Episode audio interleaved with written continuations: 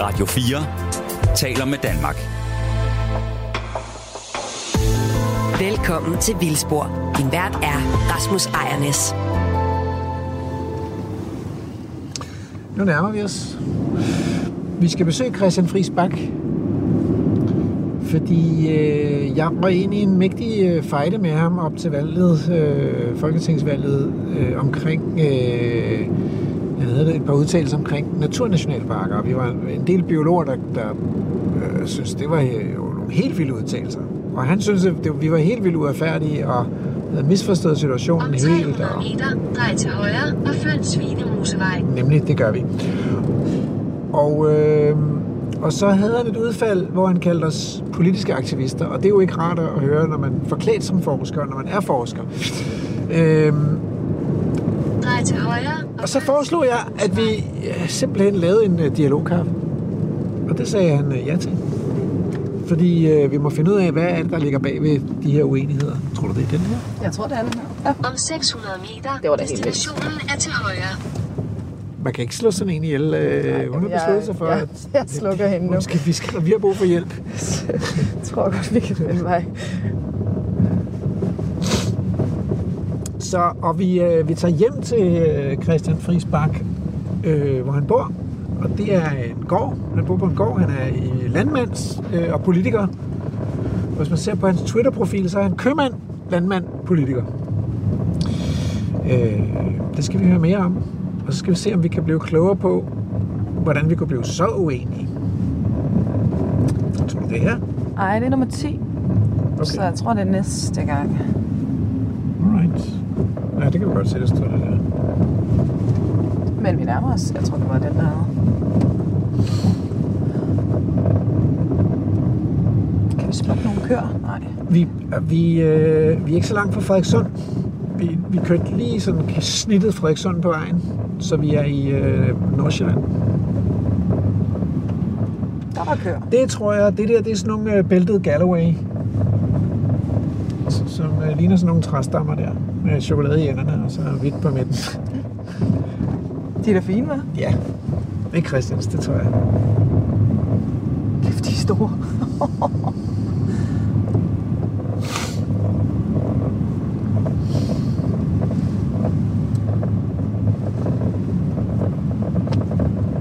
Og der er stalkereden. Åh oh, ja. Han har fortalt, at han har haft stalkers. Nummer syv, den er god nok. Og der er en Holland Citroën der med klistermærker fra Warfare, som vist, vist vel er så en handelsfirma. Det må vi høre mere om. Og der er Det en også el- Christian. Og der er en el El-lader her. Ja, jeg tror, vi må godt holde, jeg tror ikke det? Ja, så får vi noget andet. Vi er ankommet.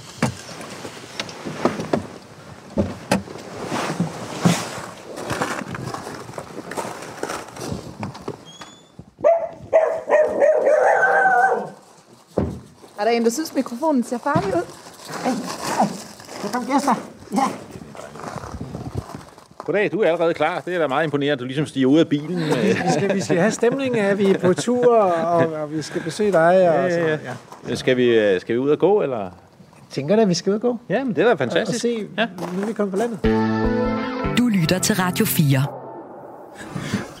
Øh, vi er er bænket os herinde øh, i, øh, i køkken alrummet øh, hos Christian Friis Bak.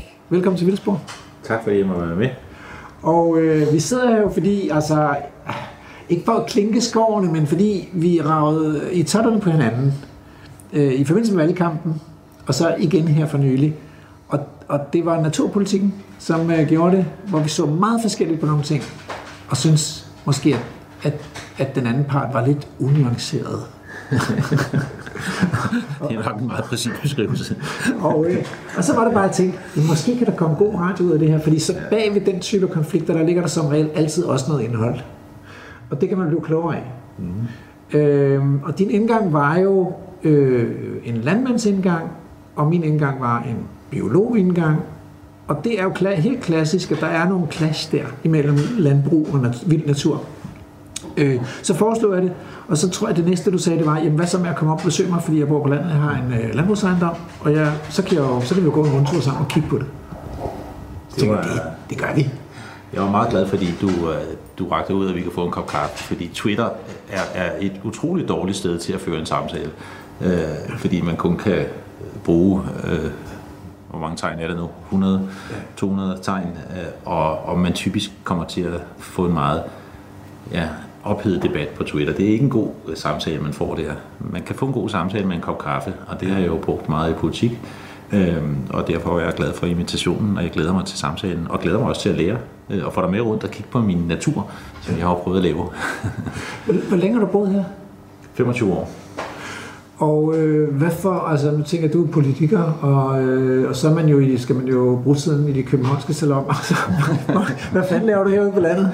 Jamen, det her det er min salon, og, og jeg går jo hverken i biografen, eller på restaurant, eller i, i, i salonger, eller i fitnesscenter, øh, men jeg går ud her.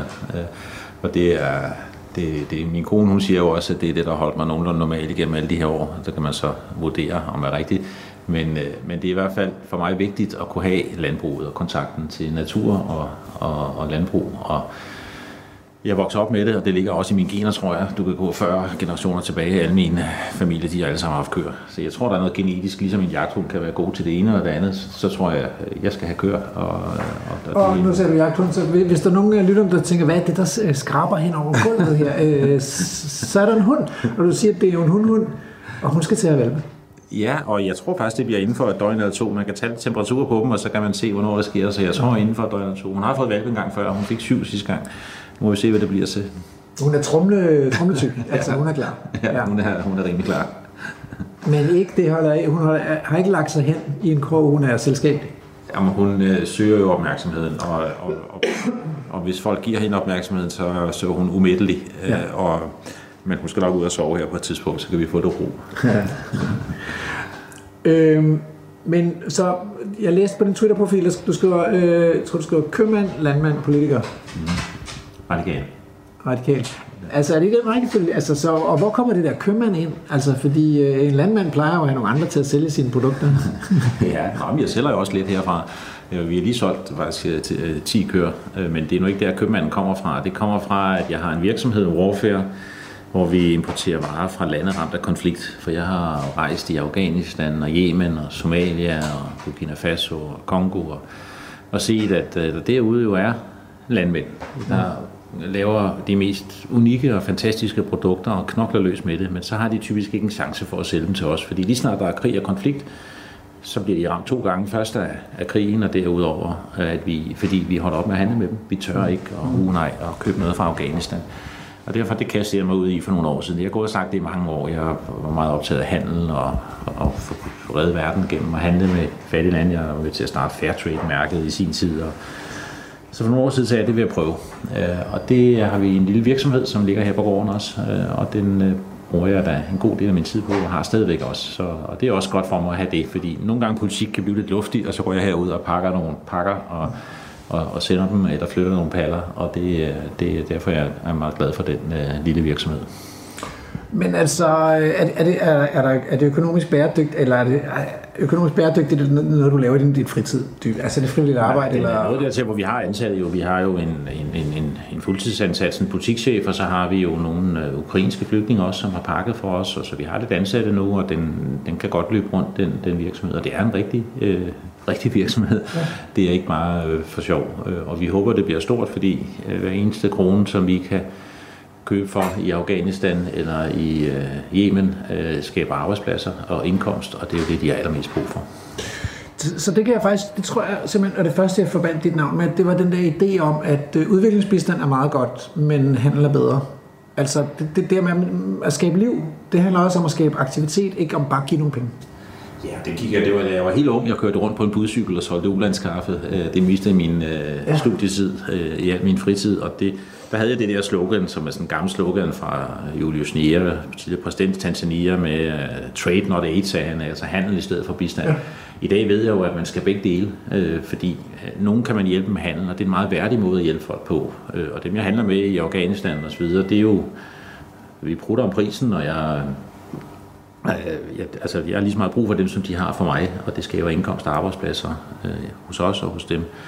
Men der er jo også brug for, for bistanden. Der er også brug for, når jordskældet rammer, eller krigen raser, så er der jo nogen, der har brug for akut nødhjælp. Mm. Man kan hjælpe med, gennem ud- udviklingsbistand med at få børn i skole og få etableret sundhedsklinikker, så det er der jo også brug for. Så i dag er det både og, øh, men, men, men jeg har det godt med det her med handel, fordi det er så konkret og ligeværdigt, og vi køber nogle varer, og vi får dem solgt, og så har der nogle arbejdspladser, og det, øh, det giver god mening for mig, og derfor er jeg glad for min lille virksomhed. Og der ringer min telefon, den skal jeg lige afbrudt. Men til gengæld, jeg kan også høre, at den bippede overfra. Jeg bliver lidt bekymret, fordi du siger, at din, din kone har, har hjulpet med nogle boller i ovnen, og, og dem, de skal ikke blive brændt. Sidder der. Ja, jeg skynder mig straks. Radio 4. Nå, men altså Christian, vi, kommer ikke, vi slipper ikke for det, fordi der, der var jo en konflikt, der er en grund til, at vi er her, ikke? Jo. Så øh, vi røg totter på hinanden, og som jeg husker det, nu må du rette mig, hvis jeg tager fejl, så kom dit første tweet, det var fra Thy, hvor du har en kollega derop, og du støttede ligesom den her kollega i, kunne man da ikke finde en mere mindelig løsning, hvor man lyttede lidt til de lokale, og så i stedet for at have den her store, vilde naturnationalpark, så lavede nogle store folde, hvor man kunne have naturplejekvæg, som blev passet af landmænd. Og, og der var du lidt ude med riven efter, at så kunne, de også, kunne vi også have god dyrevelfærd. Er det nogenlunde øh, rigtigt det, husket? Ja, og, og jeg, jeg troede faktisk, at det var et helt ukontroversielt forslag. Øh, øh, jeg, jeg, for mig var det sådan helt... Øh, og det er jo faktisk det, de har prøvet i Naturpark Thy. De har lavet en, en fold med, med 225 hektar, mm. hvor de har prøvet med kronikhestene, og det er jo en lokal øh, landmand, øh, hesteejer, som, som passer de heste. Øh, og så man har prøvet at gøre det sådan, og det var jo også det, jeg havde set. Øh, og så det gode ved det er jo, at så kan de lokale borgere, som ikke er bange, som er lidt bange for at gå ind til hestene, så kan de bare gå uden for folden, og dem, der godt kan lide at gå ind, øh, de kan gå ind. Og, og så det var sådan en, og, man har, og de har jo 200-300 frivillige deroppe, som virkelig bakker op om øh, Naturpark øh, Thy. Nationalpark Thy. Nationalpark Ja, øh, ja. Thy, som nu skal være Naturnationalpark Thy. Mhm.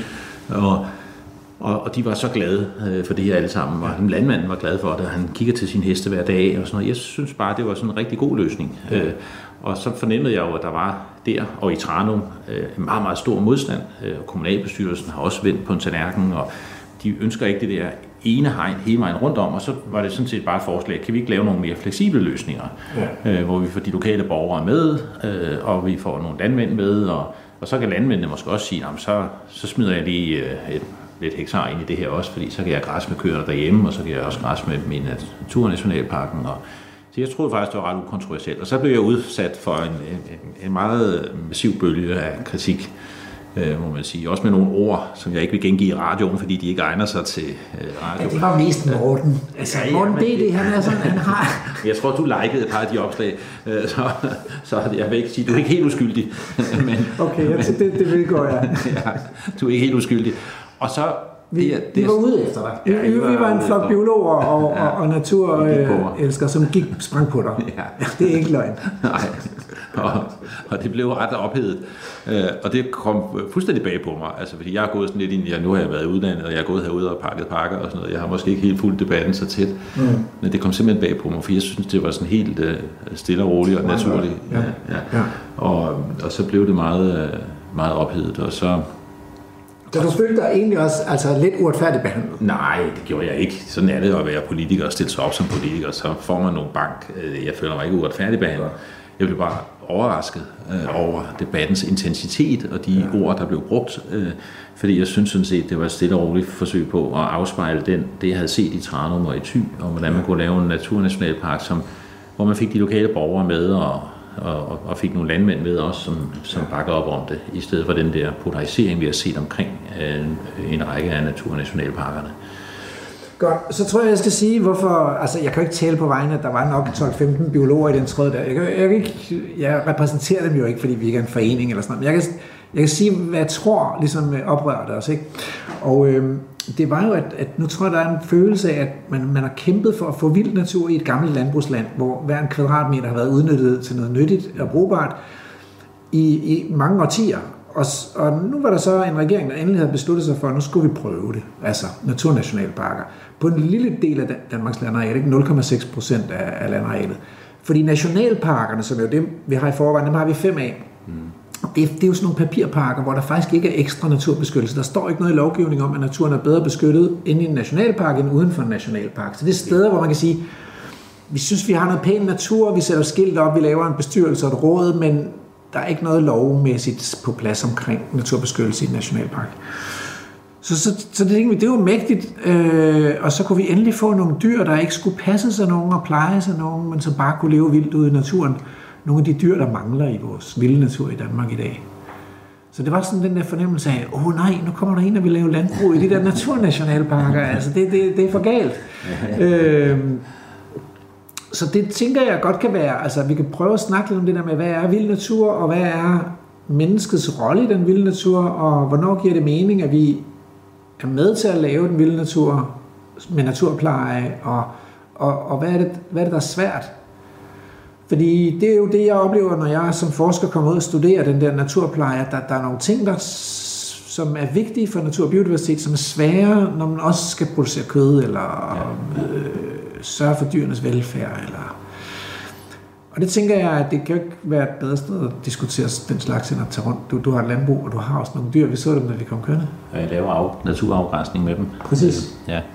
Og, og det kan vi gå ud og kigge på. Og jeg prøver også at skabe adgang for offentligheden imellem foldene, øh, så de kan gå der trygt. Og, og det er mange af de lokale borgere, jeg er glad for, at det bliver brugt rigtig meget i det område, jeg har prøvet at lave her. Så, øh, men jeg anerkender fuldt, at vi skal have langt mere natur øh, i Danmark. Altså, som sagt, øh, jeg havde 48 hektar her, som da jeg overtog landejendommen, øh, og, og det var en intensivt drevet hvedemark. Ja. Øh, og i dag er det en naturejendom. Det, det ligger dybt i mig, jeg elsker det. Jeg, ja. jeg, jeg, og jeg går tur, jeg kender mine træer, øh, og jeg øh, øh, og, og, og, og, og bruger meget tid herude, og alt, hvad der rører sig, jeg prøver at finde ud af, og hvad for en frø, og øh, vi har lavet 10 hektar med når jeg så græsmarker, laver jeg altid urteblandinger i, øh, sådan så vi får større diversitet, så bier og muligt andet kan være der. Og, så jeg, det, det er mig meget på sinde, at vi skal have mere natur. Og det er det også for os som parti. Vi bakker op om naturnationalparkerne øh, bestemt. Og vi vil have flere, vi skal være større, og vi skal have mere natur, og 10 procent skal være strengt beskyttet, og 20 procent skal være beskyttet, og det gælder på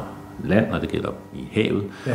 Og det knokler vi for. Men men det jeg så bare har observeret, det er, at nogle af de løsninger, vi har lagt ud, at de har skabt så stor modstand, og det synes jeg er helt unødvendigt. Og jeg har jo arbejdet med naturbeskyttelse også ude i verden i kraft af det, jeg havde politisk, og i kraft af, at jeg har været med i Verdensnaturfonden og deres videnskabelige råd og arbejdet med det, og se, hvordan man, når man arbejder ude i verden, så gør man virkelig store anstrengelser for at sørge, at de lokale borgere bakker op.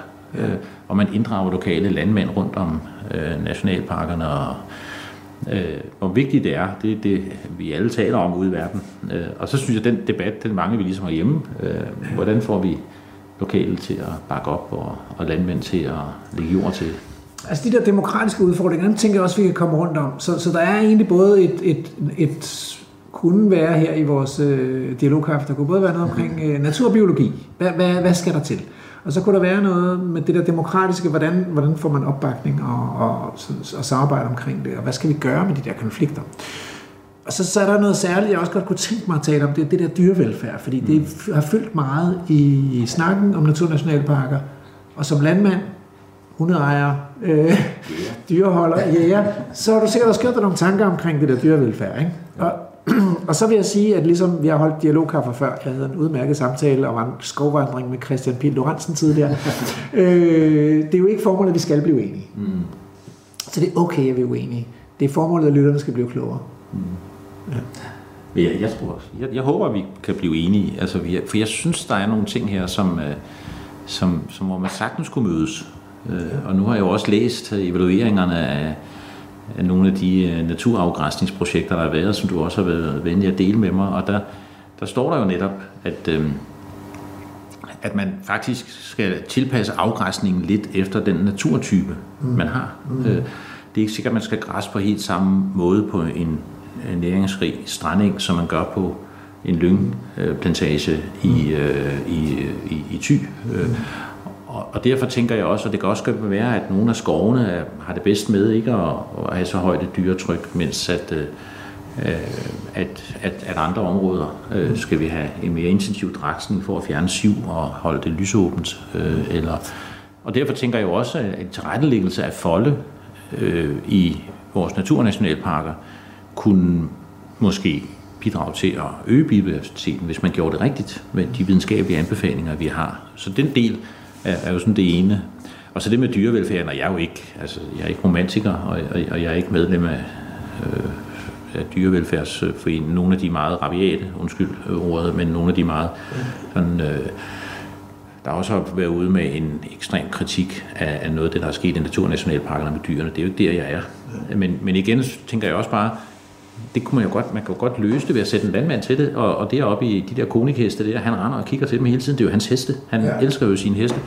Og, og, og nu har de jo så, de startet med 10 på 225 hektar, de troede, at der var masser af mad til de heste, men de har jo så oplevet, at, at de faktisk, fordi at næringsindholdet i sådan en, en, en, en, en lyngplantage der, er anderledes end det hesten normalt altid har brug for, og så bliver nogle af dem faktisk for tynde. Så har de taget fem ud, og så er der en, der fik dårlig hov, og han, og jeg vil jo gerne have, at vi kunne gøre det helt vildt, men sådan er det ikke, fordi der er mennesker overalt i det her land, mm. øh, der går rundt og ser dem, og der er nogen, der får det rigtig skidt, hvis de kan se en hest, der ikke har det godt, eller en ko, og det er jo, det er jo husdyr i sidste ende, vi sætter ud på en række af de her naturnationalparker. Og derfor tænkte jeg bare, jamen, øh, landmanden sætter ham til det, han er vant til det, og, og, og, og også laver. Jeg elsker også, jeg elsker ikke min ko, jeg kører, jeg elsker min kone, øh, men jeg er glad for min, min, min kør. og, jeg, og, jeg, øh, og, og, og jeg har da et øje med dem, jeg kan jo se på dem, om de er huld, øh, og jeg kan jo se på dem, om, om de skal have beskåret klovene, det er jo vant til at vokse op med det. Så hvis man så får så tænkte jeg, så kunne man jo få den bedste af alle verdener. Ja. Det vil jeg udfordre dig på i dag, det lover jeg. Mm. Men øh, nu jeg sidder jeg altså og kigger længselsfuldt efter de der boller og kaffen, der også står på bordet. Og det er jo dialogkaffe. Og der er en regel om, at vi ikke spiser ikke, mens vi optager Vildspor. Så vi holder en lille øh, pause nu, og så øh, vender vi tilbage. Velbekomme. tak. Radio 4 taler med Danmark. Nå, Christian han har lånt mig et par gummistøvler. Hvad sker der for dig? Jamen, det er første gang, du har sådan rigtig fornuftigt fodtøj på. Ja, det kunne han lige se, at det der, det var ikke... Øh, det var ikke farm-friendly. Det synes jeg simpelthen er, det er gæstfrihed. Klasse. Hvor meget af det her, vi kigger rundt på, er, er din jord, Christian? Der er rækker. Uh. Når du står og kigger den vej. ja, okay. Ja, fordi man kan kigge langt den anden vej. okay. Men øh, altså, det går jo ned i, i bunden dernede, altså over til den skrant, I kan se, hvor der starter sådan en meget ensartet mark. Ja. Øh, og så rundt her, ikke? Og så, og så er de lige meget den vej, og så har vi over på den anden side øh, også. Der er, der er 48 hektar. Ja. Og, og det var som sagt en intensiv dyrket vedmark det hele. Der var ikke træ, altså her, hvor du kigger overhovedet. Øh, Det ser meget mere permanent ud nu, meget af det. Ja, Ja. ja, ja det, er, jo- det er jo det, vi har brugt øh, øh, tid, kræfter og en, en del penge på, øh, og, øh, og prøve at få lavet det til, til en naturejendom. Hvil- Hvilken vej skal vi gå? Hvad vil du vise os? Ja, skal vi gå en tur i skoven først, og så Ja, kan lad vi ende øh, nede i mosen, og Ja. ja. så kan det være, at storken er kommet. På det. Der er i hvert fald to storkereder, så du er klar til den.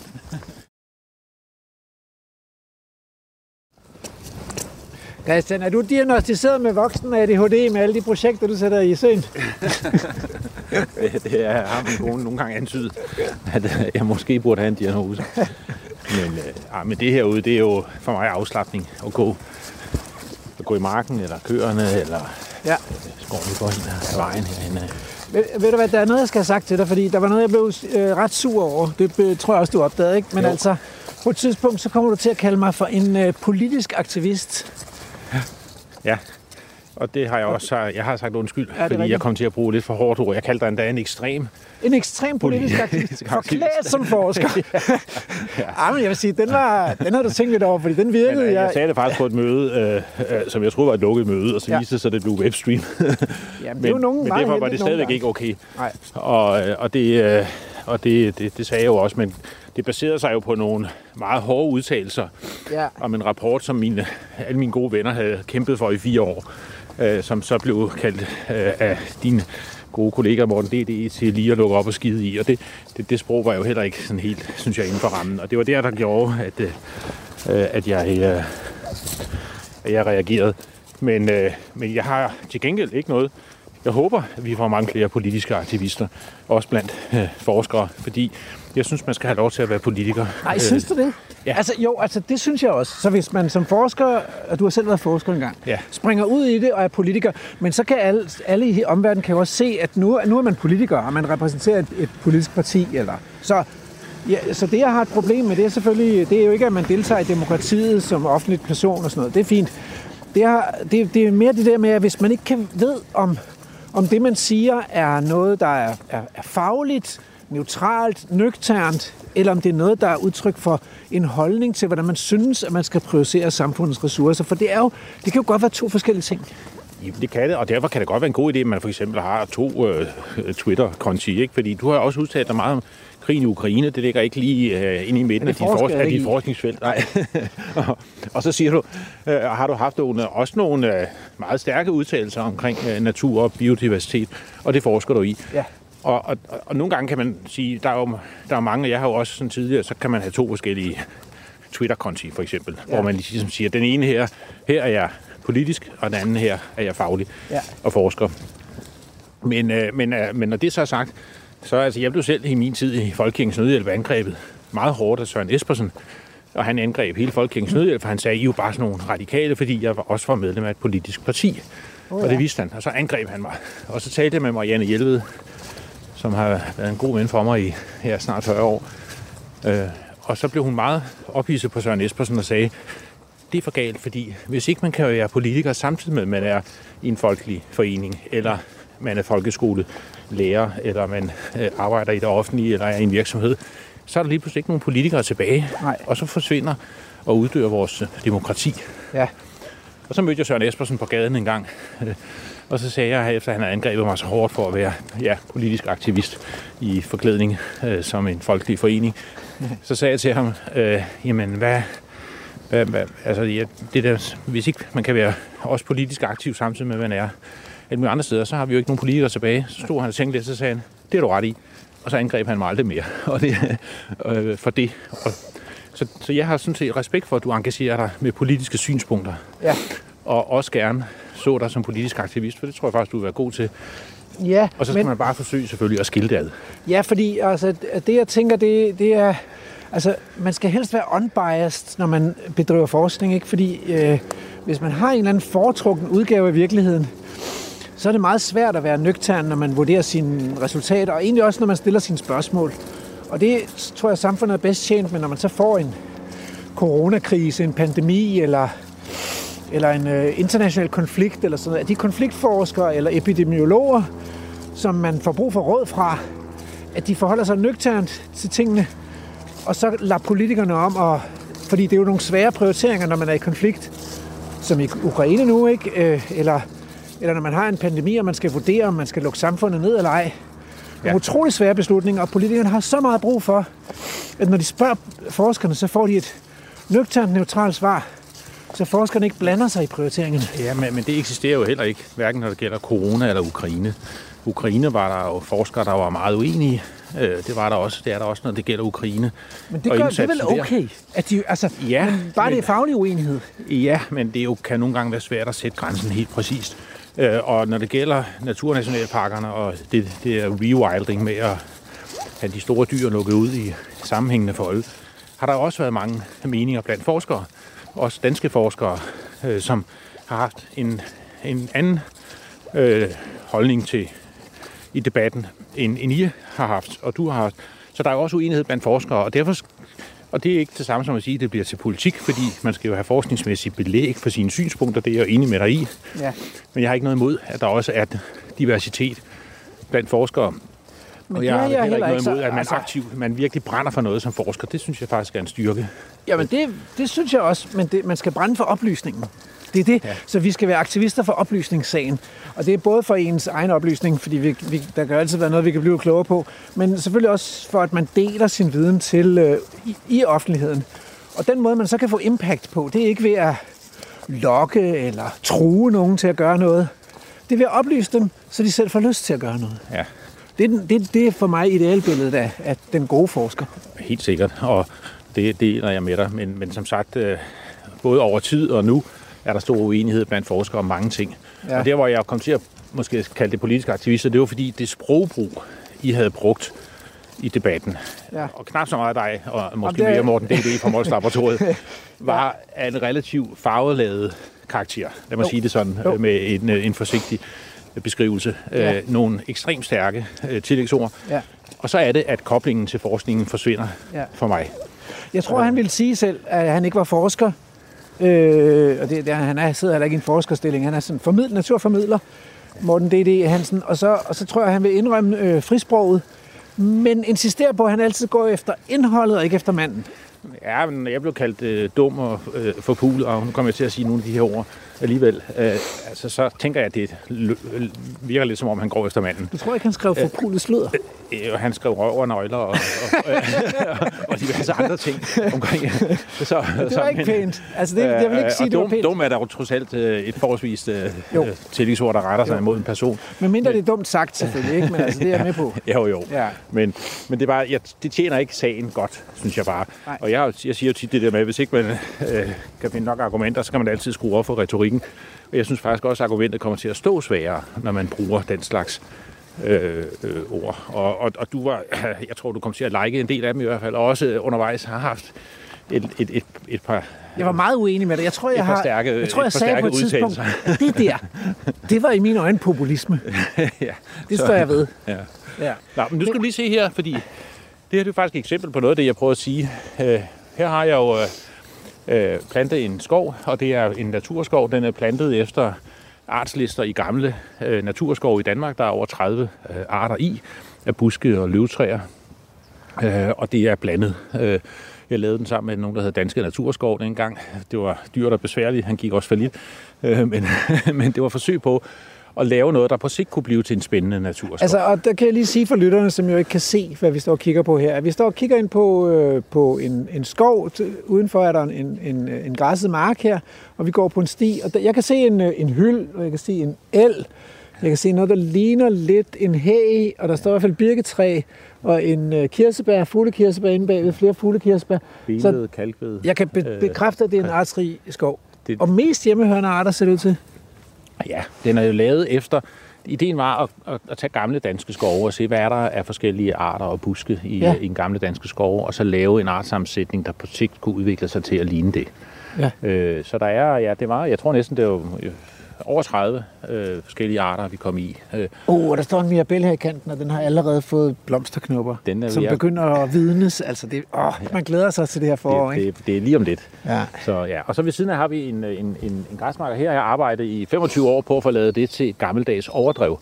Og det vil sige, at den er udpint. Ja. Vi er økologer, men den har ikke fået noget øh, gødning noget, og vi har jo så taget hø på den, og, for den var jo meget næringsrig i kraft af, at det var en hvedemark, intensivt dyrket. Så, så ideen var ligesom at få den udpint til, på, på, til, til, hvor den kunne blive til sådan et gammeldags artsrigt overdrev. Det lykkedes så ikke helt at få nok arter i den, og derfor gjorde vi det sidste år, at vi øh, omlagde den, øhm, og, og så såede vi en 20-25 urter i, øh, i græsblandingen, da vi ja. såede den ud, øh, for ligesom at forøge artsrigdommen i den. Øh, Det var meget, meget besværligt, og i øvrigt også meget dyrt, fordi at, som økolog er du underlagt alle mulige begrænsninger for, hvad... Okay, jeg bliver nødt til at gå Jeg skal ind og kigge på den. Ja, og øh, nu ved jeg ikke, om jeg har slået strømmen fra, det men betyder Ja, trænet. det var godt. Så, og så forlader I bare hende, der har 10 tons lidestyr på den anden side af hegnet. Fedt. tak. Jeg kan ikke kravle igennem nemlig. Okay. Så, altså, man kan sige, øh, Christian, det er jo mest græs. Ja, men nu står der også, at den ende her er den mest artsrige, eller den mest næringsrige. Men prøv at se, der er så alligevel noget her, fordi det der, det er jo en øh, hvid okseøje, Ja, og det var øh, øh, vi lagt og, i. og den er jo ikke kommet af sig selv i sådan en græsmark der. Det gør den sgu ikke. Og her står der noget bibernelle. Ja. Øhm, jeg kunne også se, der er noget rødkløver. Der var noget øh, lancetbred. Noget rødlige. ja, dem har vi nu, øh, de er, De kunne være her af sig selv. Lancetbred Ja, og rødlige, ikke? jamen, de er lagt i som urter. Okay, Øh, begge okay, to. okay. Og også øh, den første, du nævnte. Altså, Hvid okseøje der. Hvid okseøje, den er også lagt i. der, ja. ja. Lytter til Radio 4. Jeg skal lige sige til nye lyttere, der er kommet med her, at øh, hvis I undrer jer over, at vi er ved at ramse arter op, plantearter op fra en, øh, en græsmark her, så er det fordi, at, at vi øh, laver dialogkaffe med Christian Friis Bak, som har haft et, øh, et clash med en flok biologer på de sociale medier, som, som simpelthen endte med, at, at, øh, at jeg tænkte, at vi blev nødt til at, nødt til at snakke sammen og have lidt mere tid. og så inviterede Christian os på besøg øh, på sin, øh, sin lille landejendom øh, i Nordsjælland. Hvad, hvad, hvad er det nærmeste by? Øh, Frederikssund? Væksø? Ja, stenløse, ganløse. Ja. Øh, Ja. I et kuperet morænelandskab, og her går vi og kigger på, på Christians forsøg på at konvertere en intensiv landbrugsejendom til noget mere naturligt. Ja. og øh, her, og det er jeg glad for at have en biolog med, jeg går og glemmer det, men jeg har sådan en app, jeg nogle gange går med, når jeg Ja. skal se. Øh, men vi har jo, øh, vi har i hvert fald forsøgt, fordi altså efter 25 år blev den græsmark bare ikke artsrig nok. Det er så sjovt, jeg ved, hvad det er. Og øhm, ja, her er der, har du særlig meget, fordi men de Er det også... skabiose? Dueskabiose? Er det der? Ja, men vi har jo, øh, vi har jo, hvad hedder det, jeg har købt noget, og de kostede noget af det op mod 200 kroner per gram af de her frø, fordi jeg skulle købe det økologisk fra en avler nede i en, en eller en, et, et frøfirma nede i Tyskland. Øh, så, Ah. så, så, og der er en masse begrænsninger for økologerne, som gør, at de ikke kan lave de her meget nær, øh, artsrige øh, marker, øh, fordi der findes ikke så meget økologisk udsæd af de her urter. Så det var dyrt og bøvlet, men, øh, men, men det var jo et forsøg på, fordi den ligger jo i læ af skoven, så det er ligesom om den naturlige artsrigdom kom ikke, Ja. den, den, den indfandt sig ikke efter 25 år, øh, hvor det havde ligget i græs. Så nu har vi prøvet det her, og så må vi se. Og så går køerne her selvfølgelig og græsser det, ja.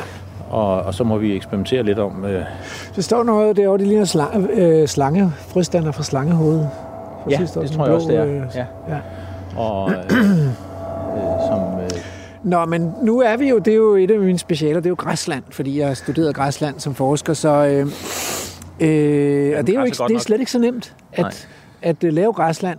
Men det vi jo oplever med græsning og landmændsgræsning øh, i Danmark i dag, det er, der, der er visse udfordringer.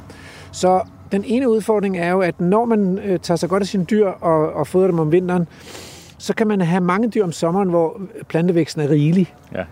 Øh, og det vi ser, det er, at ofte har man 400, 800, 1200 kilo dyr per hektar.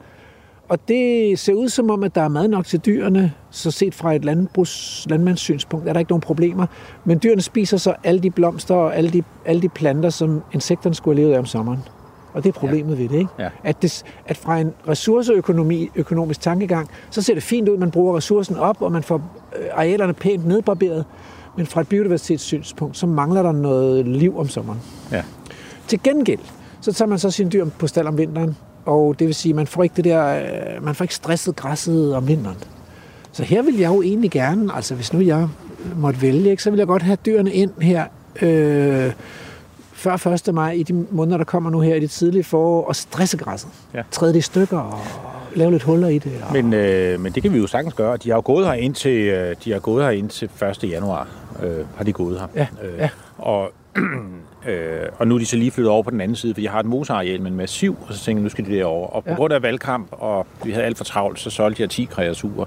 Så jeg er kun øh, en håndfuld tilbage nu. Ja. Øh, så, så i virkeligheden har jeg nok lidt for lidt øh, til, til at klare det. har du Men nogen det er- det er fornemmelse af, altså hvor mange, hvor mange hektar græsningsareal har du til de der 10 dyr? Jamen, jeg har jo 10 hektar. Øh, 10, øh, 12 10-11 hektar, ikke? Øh, Der er jo 7 hektar, og så, og så har jeg faktisk en mark over på den anden side herovre med endnu øh, 5 hektar, som jeg bare også gerne vil have græs på sigt, hvor vi kun har taget hø indtil nu. Men jeg vil se, altså, og det er helårsgræsning. Helårsgræsende dyr. Nej, altså vi fodrer dem om, om, Okay, øh, okay. øh, om vinteren, øh, så, så jeg er ikke gået dertil endnu. Øh, men, øh, men jeg har tænkt på at eksperimentere lidt med det, sådan så jeg for eksempel nu begynder at lukke køerne ud om morgenen. Ja. De, får, de, de går hernede og kan gå ind i tørt leje, og, hvor de har en høhæk, Ja. og de får kun hø, de får ikke noget kraftfoder eller Nej, noget som helst. nej. De får kun hø og hø for de marker her. Men så, så kunne jeg smide dem ud om morgenen, øh, og, så, og så kunne de så øh, kun ernære sig på græsset, og så kunne jeg lukke dem ind om aftenen, og så kunne de tage lidt tilskudshø. Men de lå hernede, jeg ved ikke, om du så vores Galloway. Jo, jo, vi Øh, kom forbi lå- dem, de der uh, Belted Galloway. Ja, sortbæltet Galloway med ja. Ja. den hvide stribe. Det er det. Øh, så Ja. ja. det er jo dem, vi bruger, fordi at, at det er en god naturpleje. Øh, ko, øh, robust, nem og kælve. Øh, en af de laveste kælve, eller kalvedødeligheder, du har blandt, øh, blandt kødkvæg. Altså, Emma var lidt urolig for, at de var lidt overvægtige. De så satme så tykke ud. Jeg Ja, synes, de det- så kæmpe store ud. det er det. De er, de er godt i stand, lad mig sige det sådan. Men jeg er jo altid, jeg er jo altid netop, at de skal have øh, godt De skal hul det og sådan noget. Og det kan godt være, at jeg skulle stresse dem lidt mere med det. Øh, men, Altså, øh, jeg vil sige, at vores erfaringer med, med helårsgræsning Og det er både på Mols Laboratoriet, hvor de jo, hvad kan man, jeg ved ikke, om man kan sige, at de går til ekstremer, men der har de jo besluttet sig for, at de griber først ind, hvis de kan se, at nu er det nødvendigt at gribe ind. Mm. Før griber de ikke ind. Ja. Og det er det, der hedder reaktiv forvaltning, og det tror jeg ikke, der er nogen andre steder. Men de fleste andre steder, der laver man proaktiv forvaltning, så man holder et antal dyr, som man forudsiger, at de, de kan helt sikkert klare sig vinteren igennem. Men erfaringerne med helårsgræsne dyr uden tilskudsfodring er nok, at man skal regne cirka 3 hektar per Galloway. Ja. Det vil du så sige, at du, hvis du har 10 kunne jeg Galloway, så skulle du have haft 30. Ej, nu har jeg kun, øh, nu har jeg kun fem øh, tilbage. Okay, men 15, så. så det vil være okay egentlig. Altså, Ja, vi er tæt på her, så. Ja. Så vi kunne også godt prøve at eksperimentere lidt mere med det her, og så skrue ned for fodringen. Øh, Det er måske et meget godt råd. Øh, nu kan du sige, nu det her er ikke en naturnationalpark, men, øh, men det, er, det, det, det, kunne vi, øh, det kunne vi sagtens prøve. Jeg, jeg, der, er, der er jeg nok som landmand, og det lytter jeg på lidt med, at jeg, jeg fodrer mine dyr og tager mig af dem og Ja. ja. sådan, ikke? Men, øh, men det er jo også, det er rimelig græsset ned det her, som du kan se. Det kunne godt have været endnu hårdere græsset, og nu har det jo stået, fordi vi har haft så varm vinter, så det er jo også stået og genspiret lidt nu. jeg, som jeg ser det, så der står der noget mad, Ja, faktisk. ja. Øhm, og så har jeg en anden ting, jeg vil spørge dig om. de der træer derinde, de ser ud som om, den skov der, den er jo rejst af, af skovdyrkere. Og det er jo, det, det, når jeg siger det, så er det fordi, at skovdyrkere, de har det med at plante træer med høj stammetæthed. Og det er fordi, at der ligger et eller andet inde i deres, øh, op, altså inden deres, øh, deres uddannelse, der hedder sig, at hvis man nogensinde skal få gavntræ ud af en skov, så skal træerne stå tæt på hinanden, fordi så skal de tvinge hinanden op i lys, op ja. i, i mørket, op mod lyset. Øhm, og så er det bare blevet sådan lovgivning. Det er faktisk også lovgivning. Ja, det skulle ikke du, mig. du, skal, du skal plante, dengang tror jeg, vi skulle plante 6.000 træer per hektar. Jamen, det giver Øh, Nej, men, men du kan sige, det er svært til gengæld. Du skal rense rigtig meget og køre rense mellem rækkerne, hvis du vil lave skov, uden at du planter dem til. De skal op og lukke. Med mindre, at man bare lader det komme af sig selv, for det sker jo også i Danmark. Ja, men det vi så gør her, som du kan se her, det er jo, øh, at vi går og fælder Ja. øh, og tynder. Øh, Og så bliver den jo, øh, for det første henter vi jo så en masse brænde ud. Jeg har en, en, en flok øh, øh, meget ivrige sanker op fra Ganløse, en del gode venner herunder. De kommer og, og fælder, og jeg går så og mærker træerne op og planlægger det, sådan så den bliver bevarer sin, en, en stor diversitet.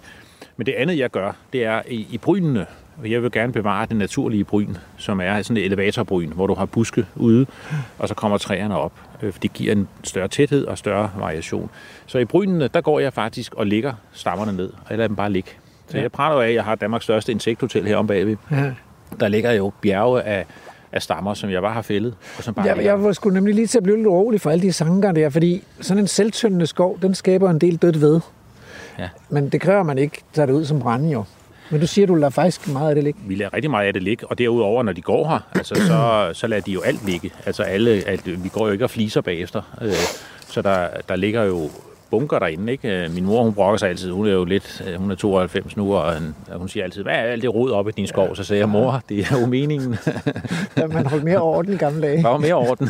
og, og, men, men altså, nu kan vi gå hen og kigge på brynene herhenne bagved, og de, øh, for det første er det jo, altså nu her om en, når solen kommer om øh, nogle uger, det er nærmest som at gå i en tropisk regnskov. Der er et fuglekvider af den anden verden, øh, fordi den er så varieret, øh, og fordi der ligger så meget dødt væv, som jo, det ved du meget mere om, jeg gør, skaber svampe, insekter, Insekter. og, og dermed også fugleliv. Og, og, Ja, og så, og så kan man sige, rigtig mange af vores gavntræer i de dyrkede skove, det er jo, øh, det er jo øh, øh, vindbestøvede træer. Men du har jo ret mange insektbestøvede busker og træer her. Og det ja. skaber jo en masse liv også. Øh, fordi så kommer der jo bier, øh, svirfluer og alle mulige ja. øh, insekter til. Der er i hvert fald mange bier. Jeg var oppe og, og, og fælde en gang her, og, og når man går med motorsav, så larmer det jo en del. Ikke? Jeg kigger tyndet, og, øh, og så, øh, så joggede jeg jo sådan et øh, jordbi bo der. Ja. og jeg nåede at få 11 stik, før jeg opdagede det. men, men, men altså, de, øh, det, ja, der løb jeg meget hurtigt. Ja. Øh, så der er en masse øh, insekter herinde. Men havde det nu været øh, en naturnationalpark, Mm. så synes jeg jo, at de der græsne dyr skulle derind også, fordi de, ville synes, de synes, det var sjovt. Og med tiden kunne der komme noget skovlysning og nogle indre bryn og noget, noget mere variation i skoven. Ja. De går ind herover. En del af skoven går Okay, ind. okay. Og jeg har nemlig tænkt på, og det var det, jeg også gerne ville høre dit, øh, din råd om, at, at hegne en større del af skoven. Ja. Øh, så har vi det hensyn, De er jo over, bide, altså over bidehøjde træerne, ikke? Ja, så de vil, jo, de- de, vil jo ikke, de vil jo ikke fjerne skoven. Altså. Nej. Og, og det, det, det, det gør vi nok også. Øh, øh, Jeg har været sådan lidt, fordi nu der er, vi har åbnet skoven, og, den og stillet den offentlig tilgængelighed, og jeg slår stierne, og jeg holder dem, sådan set ikke gror til. Og det er lokale borgere her jo rigtig glade for. Øh, Den bliver brugt rigtig meget. Hvis du kommer en søndag formiddag, så, så går der rigtig mange mennesker her. Hvor Øh, mange hektar skov har du? øh, 10 hektar skov, Okay. som vi har plantet ikke? Ja. Øh, i to omgange. Den første lavede som det her naturskov, den anden lavede lidt mere. De sidste 4 hektar lavede lidt mere øh, som en traditionel måde at plante skov på. Øh, og det var fordi, det, ham, der ville lave det spændende skov, han, han, øh, han var som sagt ikke lige tilgængelig der mere. Øh, øh, og, og det, jeg ærger mig lidt over det, men jeg går så med andre måder prøve at skabe lidt større diversitet derovre. Men det er så også, man kan gå og, og ligesom at se, hvordan det, det udvikler sig. Ja. Her, Ja, vi går, altså, her vi går, det her, det er sjovt at se, fordi der, hvor vi havde haft taget hø, Ja. og hvor vi havde øh, haft dyr på i de 20 år, der er langt større artsrigdom end her. Ja. Det her, det var en brakmark. Ja. Den lå faktisk i, øh, i, i 20 år som brak, det vi Okay. går på her. Okay. Og når du har en brakmark, så skal du slå den en gang om året, men så bliver græsset jo bare alt andet tid, så bliver det en meter højt. Ja. Og det gør, at alt andet bliver... Det kvæler, det Ja. kvæler det andet, ja. Og plus, fordi vi ikke har taget hø på den, så er den meget mere næringsrig her. Ja, ja. Det også giver øh, græsset bedre betingelser. Ja. Så vi har ikke fået udpint den her del øh, på den måde, som, øh, som den resten af, af- markerne er. Men hvordan fungerer det her nu så for fremtiden? Altså, skal det have lov til at, at, at ligge og udvikle sig under græsning, eller som noget mere permanent, eller er du forpligtet til at, at skulle omlægge det for at kunne få landbrugsstøtte på det? Eller, eller Nej, nej, det her det kan blive liggende sådan. Og heldigvis er landbrugsstøtteordningerne har fulgt, fulgt med mig, kan man sige. Eller, altså, og i dag får du jo netop for, for afgræsning øh, og slet får du ekstra. Så det her skal blive liggende. Og det var meningen, fra vi lavede det i sin tid, at det skulle have ligget til evig tid som en, et, et gammeldags overdrev. Ja, Men, øh, men nu øh, øh, lavede vi så den der omlægning for simpelthen at få noget mere artsrigdom i. Ja. Og, og, og nu er det tanken, hvis vi kan holde den artsrigdom og så videre, så skal det bare blive liggende. jeps. Så men her har du et stykke, hvor køerne går ind og Det kan jeg godt se. mosler. Og det er også et stykke plantet skov. Ja. ja. Og der, og der sker jo det med årene, ikke? at man får lidt mere sigtelinje, øh, fordi køerne alligevel får bidt en del af de små, de lave sidegrene og de små, de lave opvækst.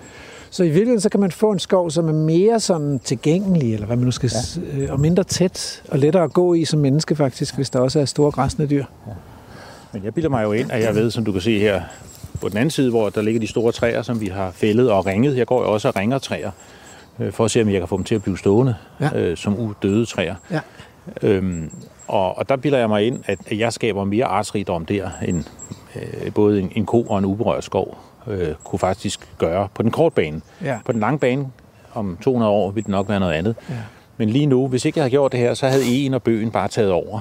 Øh, de få ege- og bøgetræer, der har stået i det bryn, ville bare tage over og skygge alt andet ud. Ja. Øh, og derfor tror jeg, at, at, at det er også derfor, at nogle gange har jeg det der med, den helt uberørte skov er vigtig, og, men, men nogle gange kan vi måske lave endnu mere biodiversitet ved faktisk også at gå og rode, som jeg, som jeg gør her. Og ved du, hvad det er for en dyr, du faktisk øh, strengt taget simulerer?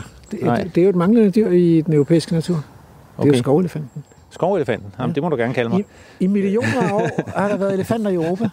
Elefanter og næsehorn. Altså, vi har, i Europa har vi haft tre arter af næsehorn og to arter af elefanter. Ja. Øh, De er jo alle sammen uddøde, ikke? Men, Fantastisk. øh, som, som man kan sige, du er, din, du er dit eget økosystems elefant. Ja, godt, men øh, skovelefant, det må, du, det må du gerne kalde. Radio 4. Jeg kan godt se, at der ligger en stor stamme derinde. Ja, den ringede jeg, fordi det er jo, det er jo en poppel, der har stået der. De vokser så hurtigt, så man tror, det er løgn. De vokser så hurtigt, så, så gik jeg og ringede en række af dem, men, man skal, men når man ringer dem, der skal, man skal lave en, en faktisk, altså det er det, man laver sådan en, en ring nede, så de går ud. Ja. Man skal faktisk gøre det relativt grundigt, for at de går ud. Ja. Øh, Og når man så gør det relativt grundigt, så kommer en storm, og, de er, og de er gået ud, så vælter de, og så knækker de lige der, hvor du har ringet Ja. dem. Så, kan man, altså, så er der jo en del af de, af de der lidt sjovere træer og buske, som man, man sætter i sådan en biodiversitetsskov, de, de laver jo røde skud af. Ja. Ja. For eksempel øh, kirsebær, eller mirabella, eller øh, slåen, eller... Så det er jo også noget af det, som hvis man har græsne dyr i skoven, så vil de jo gå og spise noget af det der øh, opvækst, så det ikke ender med at blive tæt krat. Ja. Altså- altså, er det ikke meget godt med tæt krat, hvis Jo. det ikke er så højt? Jo, det kan jo, altså hvis det bare er spredt. ja. tæt krat, så er det sådan set fint nok. Men man kan sige, at hvis man også gerne, ud over træer og buske, vil have urter i sin skov, ja. blomstrende urter, ja. til øh, de der insekter, der også lever af det, især måske om sommeren, hvor skoven kan blive meget mørk, så skal der noget lys ind i skoven. Ja. Jeg har øvrigt også prøvet at... Jamen, jeg tror, jeg tror simpelthen, I to, I ved meget begge to. Så måske er det lige værd at nævne over for lytterne. Hvorfor går I og diskuterer det her med ringtræerne? Hvad er forskellen på dødt ja. og døende ved? Og hvis der er nogen, der tænker, at det lyder mærkeligt, så at det ikke er fordi, vi, det er fordi, ikke fordi Christian ringer til træerne, men det er fordi, han, han skærer træernes vækstlag over øh, hele vejen rundt om stammen.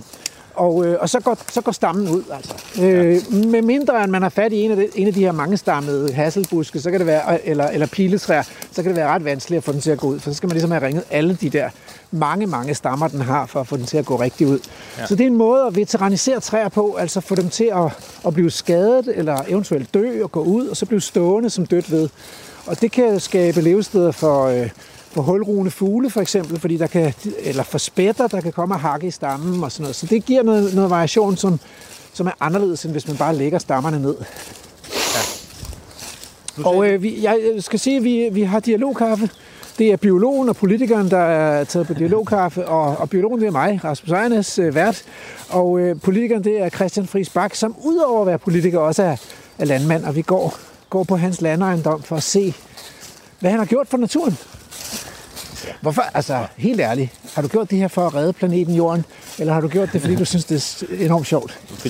Jeg har gjort det, fordi jeg er rigtig glad for at gå og kigge på, øh, på sådan noget som det her. Ja.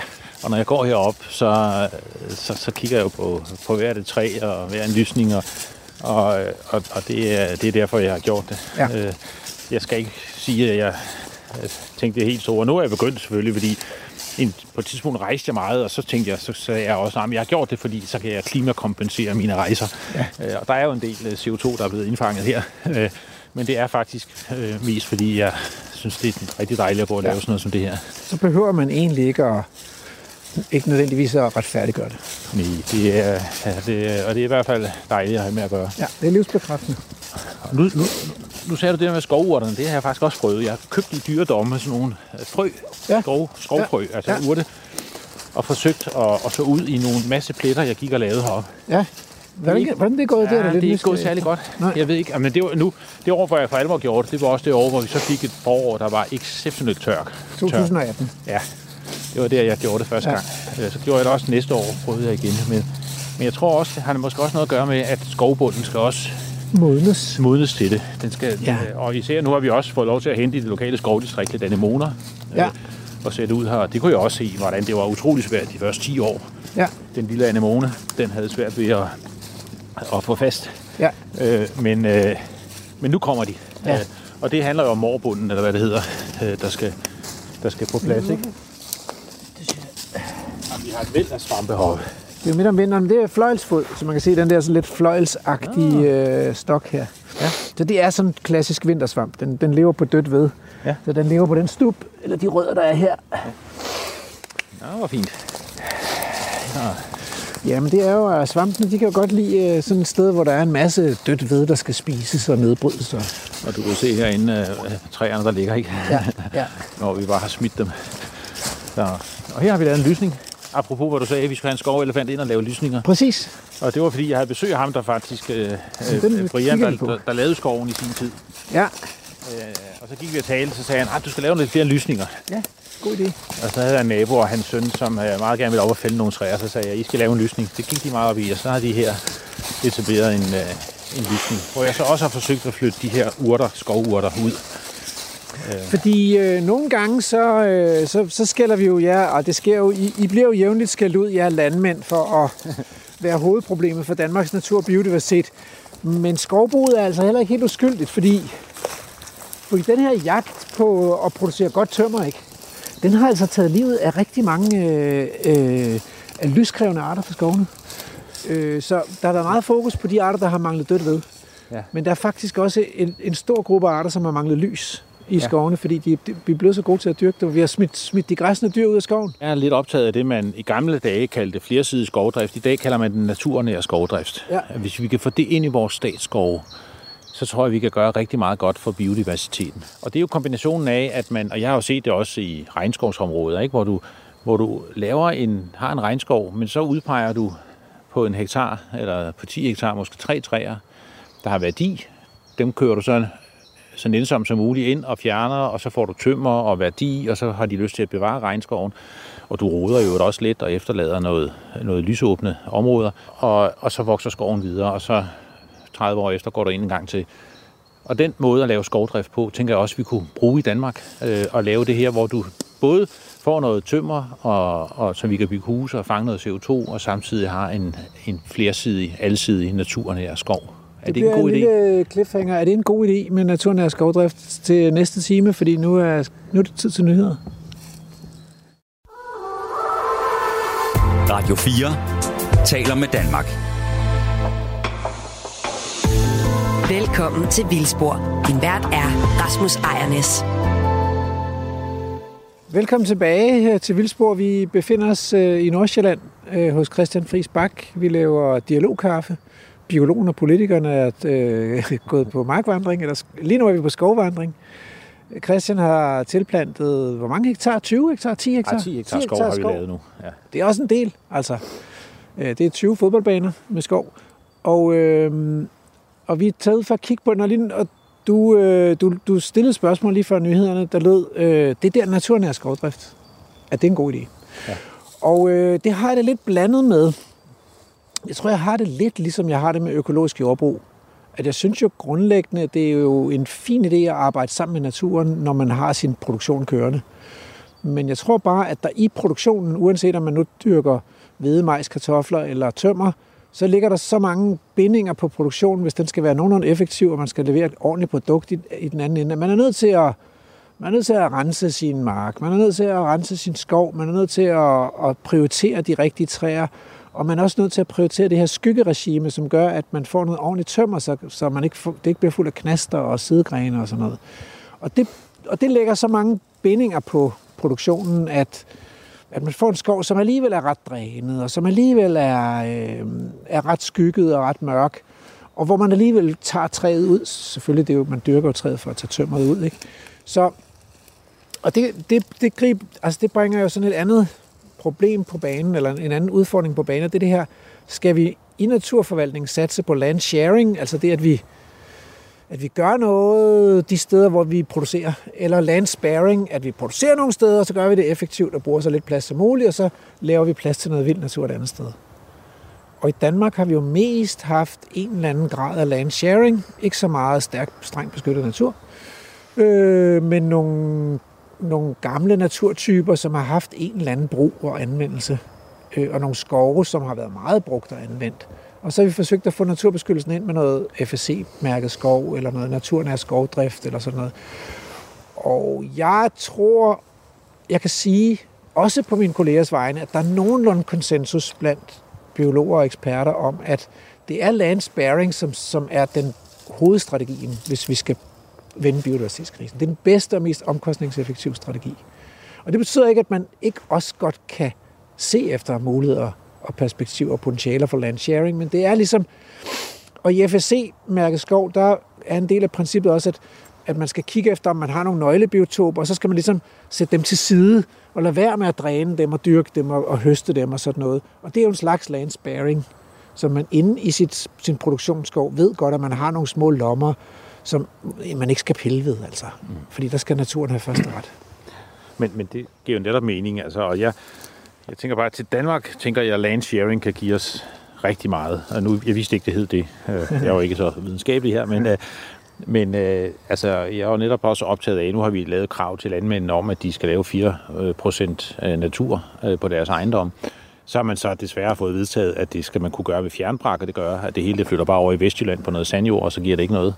Øh, men det der med at få noget natur ind i vores landbrug. Øh, så er der det hjørne der, hvor der er lidt vådt, og man alligevel kører fast, og lade det stå, øh, lave de læhegn, der skal til for, at, øh, at også arterne kan, kan bruge de her faunakorridorer og, og komme rundt, øh, og, og, og sådan få det blandet ind, og, og, og så kan jeg også godt lide, jeg, jeg er stor tilhænger, det vil jeg godt have kendt i denne øh, sluttede kreds, af naturen og skovdrift, fordi mange forstfolk, de elsker jo det, som jeg, eller de kan godt lide det, som jeg kan lide her, at gå rundt og kigge på spændende skov. Og hvis vi, giver, hvis vi understøtter det med nogle økonomiske og andre former for redskaber, som gør, at de netop lader de spændende biotoper ligge, at de blander mange arter ind, når de øh, laver deres skov, at de går ind og leger øh, skovelefanter og, og tønder og, og fælder og laver lysninger.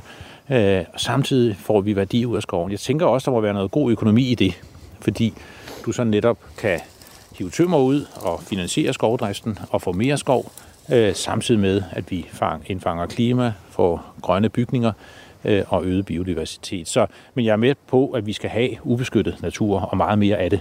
Så det er ikke for at underkende så, det. Men som du sagde i første time, ikke, så, så I går jo ind for, ikke, at vi skal have 10% strengt beskyttet natur. Ja. Ja. Det er jo landsparing. Ja. Men så er der de 20% beskyttet natur. Og vi ved jo ikke nu, hvad EU stiller af krav, men det er jo interessant, fordi så må man jo, hvis det ikke er strengt beskyttet, så må man forudsætte, at der, der kan ske en eller anden form for brug af arealerne. Ikke? Og det kunne jo måske godt være nogle, øh, noget ekstensiv græsning øh, og lidt kødproduktion. Og det kan også godt være, at det kunne være en eller anden form for ekstensivt udtag fra skovene. Ja. Men øh, der skal jo blive en del dødt ved tilbage, altså. Så Ja. ja. det skal jo være noget, man skal lave regler for, ikke? Fordi nu har jeg jo arbejdet lidt med, med det, der hedder bevaringsstatus. Så vi rapporterer til EU, om vores naturtyper har gunstig bevaringsstatus hvert 6. år, ikke? Øh, baseret på et overvågningsprogram. Og, og der, øh, der arbejder vi med sådan nogle grænser, der hedder omkring 30-40 kubikmeter dødt ved per hektar. I en naturlig skov vil der så være over 100. Ja. Så, så det vil sige, at man kan godt tage noget ud af skoven. Ja. Men man skal da ret meget blive tilbage. Og i Danmark, Ja, ja, ja. der ligger vi på sådan en 9, 8-9 kubikmeter per hektar. Så vi er ret langt fra Ja. gunstig bevaringsstatus. Så jeg vil sige det sådan, at øh, jeg vil være bekymret for, for, for grønvask. Ikke? Jeg vil sige, at vi skal, øh, vi skal blive enige om, hvornår tipper det fra at være på naturens præmisser til at blive på produktionens præmisser. Jo, men det, den bekymring, den anerkender jeg jo, men, øh, men jeg tænker bare, altså hvis men alternativet er, noget af det, du vil se herovre for eksempel, hvor noget af det skov, vi plantede, der plantede vi det i ren bestand. Og det er ikke spændende. Øh, nogle, nogle små stykker herover. Øh, så hvis alternativet er det, øh, og så få noget, der ligner lidt det her, hvor man samtidig faktisk godt kunne gå ind og hente, jeg kunne godt hente nogle gode øh, bøgestammer her, og, og egestammer, øh, og, øh, og samtidig kunne jeg så skære nogle af de lidt mindre ned og lade ligge og rode og, og tilføre den, bio, den, den hvidmasse, som du taler om.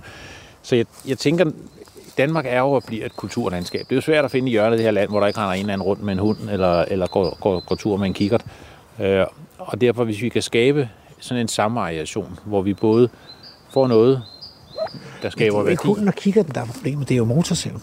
Ja, ja, men motorsaven altså, er også en fordel. Det er jo det, du kan se her. Motorsaven kan jo også godt være en, en, handet, en skovelefant. Øh, og, og hvis man gør det rigtigt, så tænker jeg, den her lysning var ikke kommet her, hvis ikke jeg havde... Jo, jo, men det, men det forudsætter jo så, at, at denne her naturnære skovdrift, og det kan jeg godt se, du, du fremmaler et billede af nogle meget, meget øh, biodiversitetsglade øh, skovdyrkere, men det er ikke det, jeg ser, når jeg kommer rundt. Ja, men jeg kender nogle af dem. Så jeg vil jo, altså, jeg vil være bange for, det, at det kommer til at skride. Øh, En af de ting, og det er jo det er så et eksempel, jeg har fra en estisk kollega, øh, som, som fortalte på en konference for 10 år siden på Københavns Universitet, at, at i Estland, der havde de nogle naturreservater, det var fint nok, men så havde de også nogle skove, hvor de kørte lidt efter sådan et plukhugstprincip. Mm. De lod egentlig skoven passe sig selv, og så kom de ind, lidt ligesom du også beskrev fra troperne, så kom de ind og tog gavntræ, nyttetræet ud. Ja. Men det var kun en lille procentdel af træet. Mm. Resten, det, det er selvtyndet, og der var en masse dødt ved. Og, ja, ja. og de der sjældne arter af spætter, som de havde i deres naturreservater, de flyttede også over i deres dyrkede skove, fordi der var så, meget, ja. så mange levesteder og levemuligheder. Men så har jeg så hørt fra ham igen her i nyere tid, og så sagt det væk. Nå. Der var så meget efterspørgsel på træpiller, så nu er det væk. Ja, ja. Og det skal man jo ind og regulere. Så nu har man kørt Ja. ja. hele den der Ja, ja, ja. ja. unødige skrammelskov, den, er man, de, den rører direkte i danske kraftværker. Ja, ja, men det går ikke. Derfor skal vi selvfølgelig ind og regulere det. Ja. Øh, og det her, det er jo fredskov. Jeg kan jo aldrig fjerne den skov. Det kan være, at vi skulle finde på et Ved andet du, hvad fredskov betyder? Det betyder, at jeg ikke kan fjerne den. Jamen altså fred, altså ordet, ved du hvad det kommer fra? Fred, Nej. skov. Nej. Det kommer af, at nu skulle skoven have fred for græsne dyr. Ja, okay.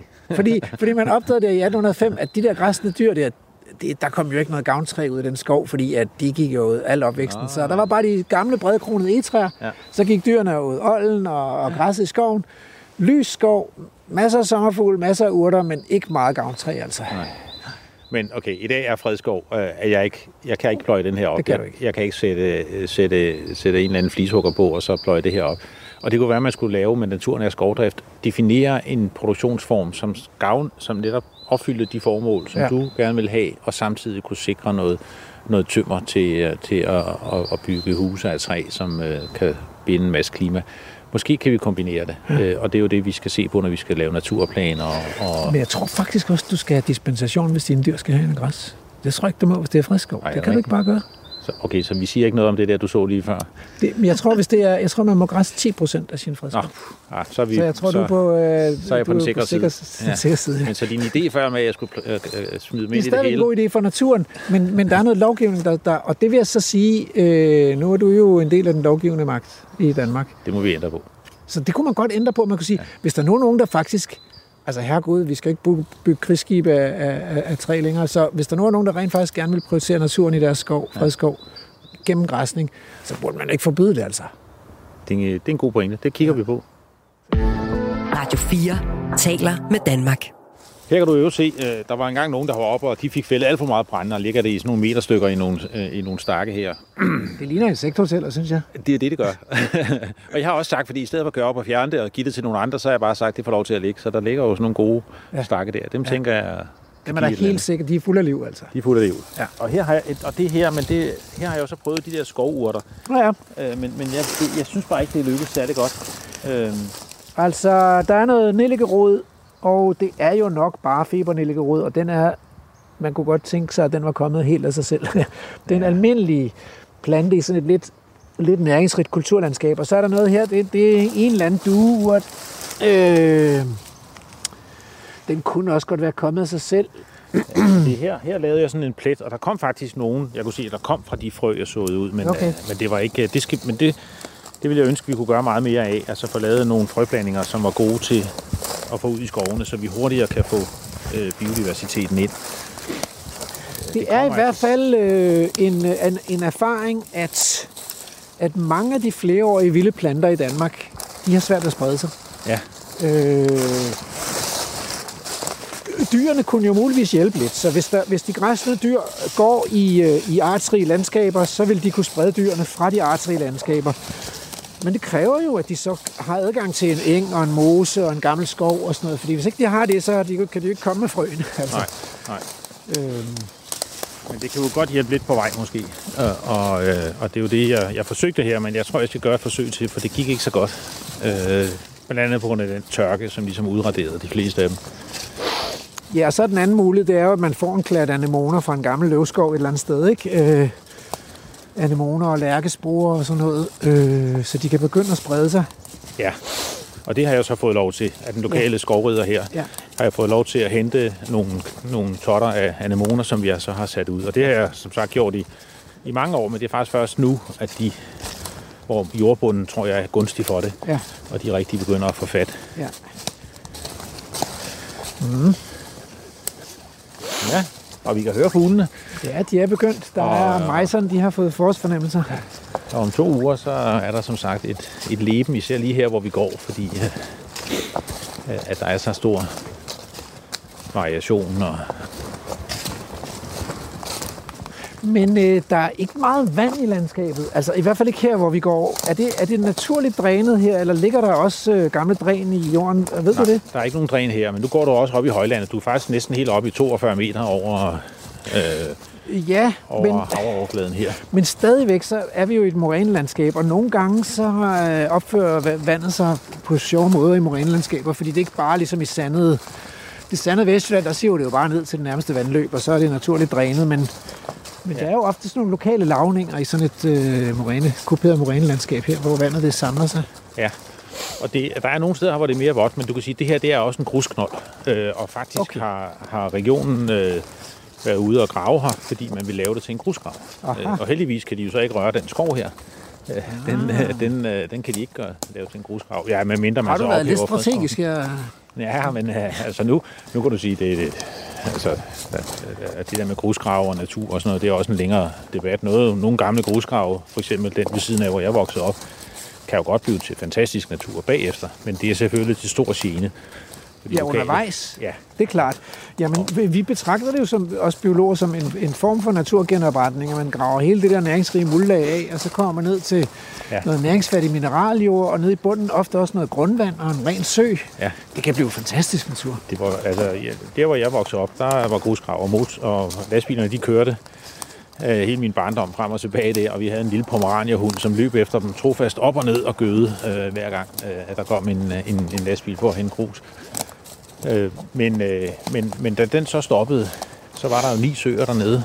Et meget flot øh, kuperet terræn, næringsfattigt, og det blev til fantastisk natur. Ja, ja. Så, så på den måde, øh, så, så, øh, øh, så, så, så kan der også godt komme noget godt ud af det. Men her var der jo rigtig meget stor modstand mod grusgraven, og, og, øh, og, og, og den bliver forhåbentlig ikke til noget. Men, øh, men hernede under, som sagt, det er en grusknold, og derfor tror jeg, at vandet, det, det, der er få steder, hvor det måske kan blive fanget lige præcis heroppe.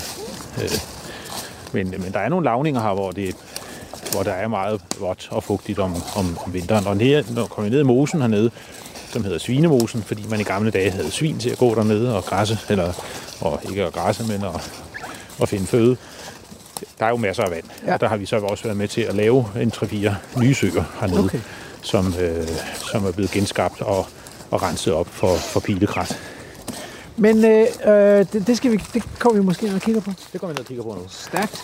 Så kunne jeg godt tænke mig at gribe fat i en anden bold her, fordi øh, noget af det, vi også kom op og skændes om, det var, jo- jeg kaldte dig populist, og du omvendt så forsvarede du lidt de lokale interesser ude i, eller den lokale modstand ude i Thy og Tranum, hvor der skulle være naturnationalparker, nogle, to af de steder, der er udpeget til naturnationalparker, og, og det er jo noget, vi har oplevet i flere af de foreslåede naturnationalparker, at der dukker sådan en lokal modstand op. Og, øh, når jeg tænker på det nu, så er det selvfølgelig fordi, du også nævner, at ingen har lyst til at have den der aktive grusgrav, fordi det larmer og støjer og, ja. øh, og, og er grimt, mens det foregår. Øhm, og det jeg godt vil, vil spørge dig til, det er, øh, kan du ikke også se, at der, der er sådan et element af øh, not in my backyard, altså at, at, at store samfundsinvesteringer, der skaber forandringer, de, de virvler også noget modstand op i et lokalsamfund, hvor man måske er skeptisk over for de forandringer. Og, og det kan godt stadigvæk være en relevant national investering. Jo, helt sikkert. Og, og altså, min far sætter en af de første vindmøller op, og jeg har jo fulgt vindmølledebatten øh, lige siden, og så der er, en, der er helt Klassisk- sikkert meget af det. klassisk sted, Klassisk ja. øh, debat. Øh, Ja. Så helt sikkert, men, øh, men, men man kan sige, at modstanden har jo ikke været imod, at vi fik natur eller naturnationalparker. Modstanden har været mod de store hegn øh, og, og hele vejen rundt om arealet. Og det er der, den modstanden, også heroppe i Gribskov, som jo ligger her øh, 30 km nord for her, Øhm, og det er jo blandt andet dem, der er vant til at ride i skoven. Hvis der så går køer og heste og et stort hegn, og så tør de måske ikke ride der. Ja. Dem, der ikke øh, kan lide at gå tur med hunden, når der er køer, øh, fordi, øh, og det ved jeg jo også, jeg siger også til folk, at være med at gå ind til mine køer, hvis du har en hund, når de lige har kælvet, fordi så kan de godt øh, forsvare deres, Ja, deres er kalve. Ja. Øh, så, så der er jo nogen, der bliver nervøs for det, og så tænker jeg bare, at det kunne man jo løse, hvis man lavede og nu øh, nogle, nogle folde på 200-300 hektar, og så kunne man samtidig i de her, hvis du har 1000 hektar i en naturnationalpark, så kunne du lave foldene på en måde, sådan, så der godt kunne være nogle steder, hvor folk kunne gå, og samtidig kunne der være nogle store sammenhængende arealer, og man kunne tilrettelægge græsningen på en måde, så man også gjorde det efter biotoperne, øh, og man dermed fik en mere tilpasset græsning til at skabe meget høj Ja, biodiversitet. det er så et andet, en anden, men lad os lige tage de der menneskerne først. Så, Ja. Altså, øh, kunne det ikke også bare være fordi, at det er ukendt og fremmed? Fordi øh, det mest besøgte naturområde i Danmark, det er jo by far Jægersborg Dyrehave. Der er et stort hegn rundt omkring. Så det er jo åbenbart ikke sådan, at et hegn nødvendigvis afskrækker publikum. Det må også handle om, hvad der er inden for det hegn. Øh, ja. Og i, i, på Mols, der er det mest besøgte naturlokalitet, det er Kalø Slotsruin. Ja. Man går ind igennem en kla- klaplåge, og så går man ind til græsne kvæg, og folk de vader Ja, ja. ud til Slotsruinen, forbi det græsne kvæg og tilbage igen til deres biler. Ikke? Og, og hver gang man har lavet et af de her rewilding-projekter, ikke?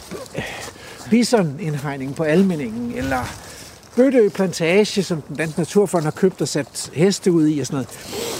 Der sker jo normalt det, at der kommer flere publikummer og ikke færre publikummer. Ja, men, men øh, helt sikkert, og, og, og- og pointen er sådan set også bare den, at det kan du godt fastholde samtidig med, at du skabte nogle korridorer, hvor, øh, hvor folk, der havde mod på noget andet, de kunne gøre det. Så, men, men det er i hvert fald den ene del af, Ja. af modstanden. Og du kan sige, de arealer, du, du, du taler om, det er jo øh, mindre øh, eller samme størrelse som det, jeg beskriver, når jeg siger måske 200 hektar eller 300 hektar. Det, de har lavet nede i Naturpark øh, Thy, Naturnationalpark, nej, Nationalpark Thy, Ja. det er jo en, en folk på 225 hektar med Ja. de her konikheste. Ja. Øh, og der er fuld opbakning til det, øh, og dem, der har lyst til at gå ind, kan gå ind, og dem, der har lyst til at gå udenom. øh, Kan Men gå så siger udenom. forskerne i, øh, i rådgivningsudvalget, rådgivnings, ekspertrådgivningsgruppen for Naturnationalparker, de siger, hvis vi skal have vild natur i Danmark, så skal det være meget større. Men, men arealet samlet er jo større. Det er jo kun folden, der er mindre. Jo, jo, Øh, men altså, øh, øh, det, økosystemet er jo, er jo både træerne og buskene og urterne, men også de store græsne dyr. Det er jo et økosystem, og hvis, hvis det skal fungere som, et- som et økosystem, så skal vi op i... i, i altså, hvis, hvis der er noget, vi sådan skal for alvor kunne kalde en nationalpark, eller et, et stort beskyttet naturområde, så skal vi op i størrelse. Jo, men der er jo masser af græsne dyr i øh, Nationalpark Thy. Øh, der er jo øh, 400-500, hvis ikke 600 krondyr, øh, som græsser en stor del af arealet og vedligeholder det. Øh, det er så ikke helt nok, fordi at man af hensyn til jægernes marker, eller- landmændenes marker ikke kan have 1000 øh, krondyr. Øh, og derfor så holder man bestanden lidt lavere, end den ville være naturligt. Og så giver det jo god mening, at man så på nogle arealer har nogle konikheste eller nogle Galloway-køer, og andre, der er det krondyrene, der tager sig af det, og det er et sammenhængende og stort naturområde, øh, som med, med, med meget fin variation. Radio 4. Vi øh, rekapitulerer lige her en gang. Øh, der var lidt gæs i baggrunden, men vi, vi går tur hos øh, Christian Friis Bak, medlem af Folketinget for de radikale, og landmand og købmand. Du har stiftet Warfare for at handle med konfliktramte lande, for at hjælpe dem at skabe udvikling midt i en ulykkelig situation. Men, men grunden til, at vi går den her markvandring, det er, at vi, vi har dialogkaffe om naturpolitik. Der er en fugl, der flytter ind i din stolfred der. Nå ja, det er jo bare en krav, tror Ja, jeg. det er nok en grav, ja. Det er ikke noget De er nysgerrige og kloge, og det er et godt sted at holde udkig. øhm, vi har dialogkaffe om naturpolitik, og den kommer så egentlig af, at vi er ravet uklar i, i spørgsmål om naturnationalparker, hvor, hvor jeg fik skældt Christian ud, og, og det var der flere, der gjorde, og, og han synes, at øh, var ret uforstående over for vores kritik. Så det har vi, prøver vi at blive lidt klogere på her. Øhm, og går blandt andet og snakker om de her naturnationalparker. Og nu, nu nævnte Christian, nu nævnte du det her, at at der var jo allerede græsne dyr i landskabet. Altså, vi har prøvet at... Jeg havde et forskningsprojekt, hvor vi prøvede at kvantificere, hvor mange hjorte er der egentlig i det danske landskab. Ja. Og det vi kom frem til, det var, at der er gennemsnitligt mellem 2 og 8 kilo, måske op til 10 kilo nogle steder per hektar. Ja. Og det naturlige græsningstryk, hvis man havde sådan en... Øh, en øh, hvis ikke vi havde slået alle de store græsne dyr ihjel, øh, og erstattet dem med vores tamdyr, og de bare fik lov til at være der efter, hvor meget mad der var hele året rundt, så vil der nok være mellem 100 og 200 kilo. Ja. Så, det er, så der er kun 5-10 procent af, hvad der, hvad, hvad der skulle til for at køre et naturligt økosystem naturligt. Ja. Øhm, så det er derfor, at vi ikke... Altså, Men derfor skal der græsses, det er jeg jo enig med. og derfor skal der være et hegn, fordi vi kan ikke have de der dyr til at rende rundt ude på Nej. Øh, vejene og Nej. markerne og sådan noget. Nej. Øh, det, det vil simpelthen nedlægge dansk landbrug. Det er jeg med på. Og, og, øh, og som man kan sige, de dyr, vi så sætter ud og græsser, det er jo typisk husdyr. Øh, og, øh, og, og, pointen har jo sådan set, øh, min pointe var bare, at, øh, at så hvis du lavede sådan nogle folde, der var øh, 200 hektar stykket, øh, så ville de give den effekt, man kunne bruge. Imellem det, den anden effekt, det ville give, det var, at det var også øh, en anelse nemmere måske at holde opsyn med dyrene. Det er jo den anden del af kritikken. Og den, del, Den skal vi lige rundt om, den der dyre dyrevelfærdsting. Ja. Jeg, jeg skal bare sige, ikke, at, at hvis nu dyrene skal have lov til at gå så meget som muligt for sig selv, så er det jo vigtigt, at de har tørre områder, våde områder, og tørt leje og, og, og varieret føde, hvor de selv kan vælge, hvad de vil spise om sommeren og vinteren og foråret og sådan noget. Ja. Så det er jo en del af, af tankesættet, at hvis, hvis vi virkelig gerne vil sætte dyrene fri, så skal de have plads også til at kunne danne nogle store naturlige flokke, og, og, og når nogle dyr bliver mast ud af en flok, ikke øh, unghængstene for eksempel, de bliver smidt ud af førerhængsten, og så danner de den her øh, øh, sådan gruppe af unge hængste, der så øh, vandrer rundt i landskabet. Så alt, de der, alt, alt det der øh, naturlige populationsdynamik og adfærds og flokstruktur og sådan noget, det kræver meget plads, altså hvis det skal kunne, kunne fungere i et naturligt økosystem. Tror du ikke, at en af grunden til, at vi også ser forskelligt på det, det er, at, at jeg forestiller mig ligesom, at det har en selvstændig værdi, at dyrene de lever et vildt liv, hvis du er vant til som landmand, at dyr det er nogen, man tager sig af og passer på, og, og, og måske mere er værktøjer. Jo, men øh, ja, nu øh, værktøj eller hvad, det, det har jeg nu aldrig kaldt mine dyr, men, men, men det er... Men du skal jo jeg kan bruge dem til et eller andet, Jeg ikke? kan sagtens se øh, øh, forskellen der, men, men jeg mener jo til gengæld, øh, at, at der er lidt romantik over det her med, at vi kan sætte nogle husdyr ud på et område, og så de bliver til vilde dyr. Der skal de have 10.000 hektar, øh, øh, hvis de kan kunne lave den dynamik, du der beskriver. Og, og jeg vil gerne sige... Øh, Hvordan kan du vide, det er lige 10.000 hektar? Så 20.000. men, altså, hvis... hvis Har du besøgt Mols Laboratoriet? Øh, nej, det har jeg ikke, men jeg har jo øh, læst lidt om det, og det er jo Ja. 125 hektar, bliver Ja, fremhævet ja. som en succes. Ja. Øh, og når jeg så siger, at vi kunne lave folde i, i Thy og Tranum på, på et par hundrede hektar, så er det jo betydeligt større. Og man kunne Afgjort. sagtens, man kunne sagtens lave den øh, dynamik, du beskriver med, at der skal være nogle højtliggende, og måske nogle lavtliggende, og der skal være noget, der skaber variation og artsdynamik. Øh, Ja. og, og, og, og, og så kunne man netop sige, der har vi også imødekommet dem, der ikke ønsker et stort hegn. Øh, og så får vi opbakning fra de lokale borgere, og det er jo det, der i sidste ende gør, at vi får endnu flere af af de her naturnationalparker, så det håber jeg, at vi får.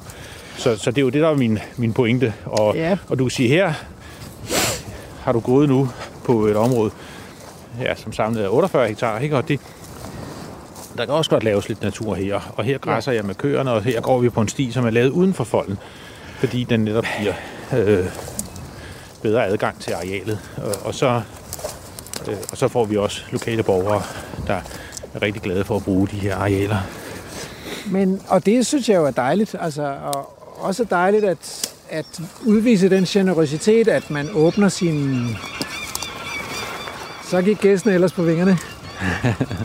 at man åbner sine arealer, altså, så ens naboer kan få lov til at gå tur. Mm. Fordi ellers så er det, der hedder det åbne land i Danmark, er jo ofte lukket land. Altså, Det er meget det er svært at, svært at få lov til at gå en tur. Ja. Så det synes jeg er alle er værd. Men, men jeg, jeg synes jo bare alligevel, at når man nu beslutter sig for, at, at nu prøver vi med rigtig vild natur i Danmark, øh, og det kun er 0,6 procent af landets areal, så tænker jeg alligevel, skulle man så ikke øh, have mandsmod og hjerte nok til at så sige, og det er altså naturen først, altså. Og det er jo ikke et lokalt projekt, for det er jo øh, naturnationalparker, og det er på statens arealer. Så det er ikke tyborgernes arealer, det er statens arealer, og det er for alle danskerne. Jo, jo, men øh, det er trods alt vigtigt, at de lokale borgere synes, det er en god idé. Hvorfor det egentlig? Altså, jeg bor et sted med, med Djursland motorvejen, ikke?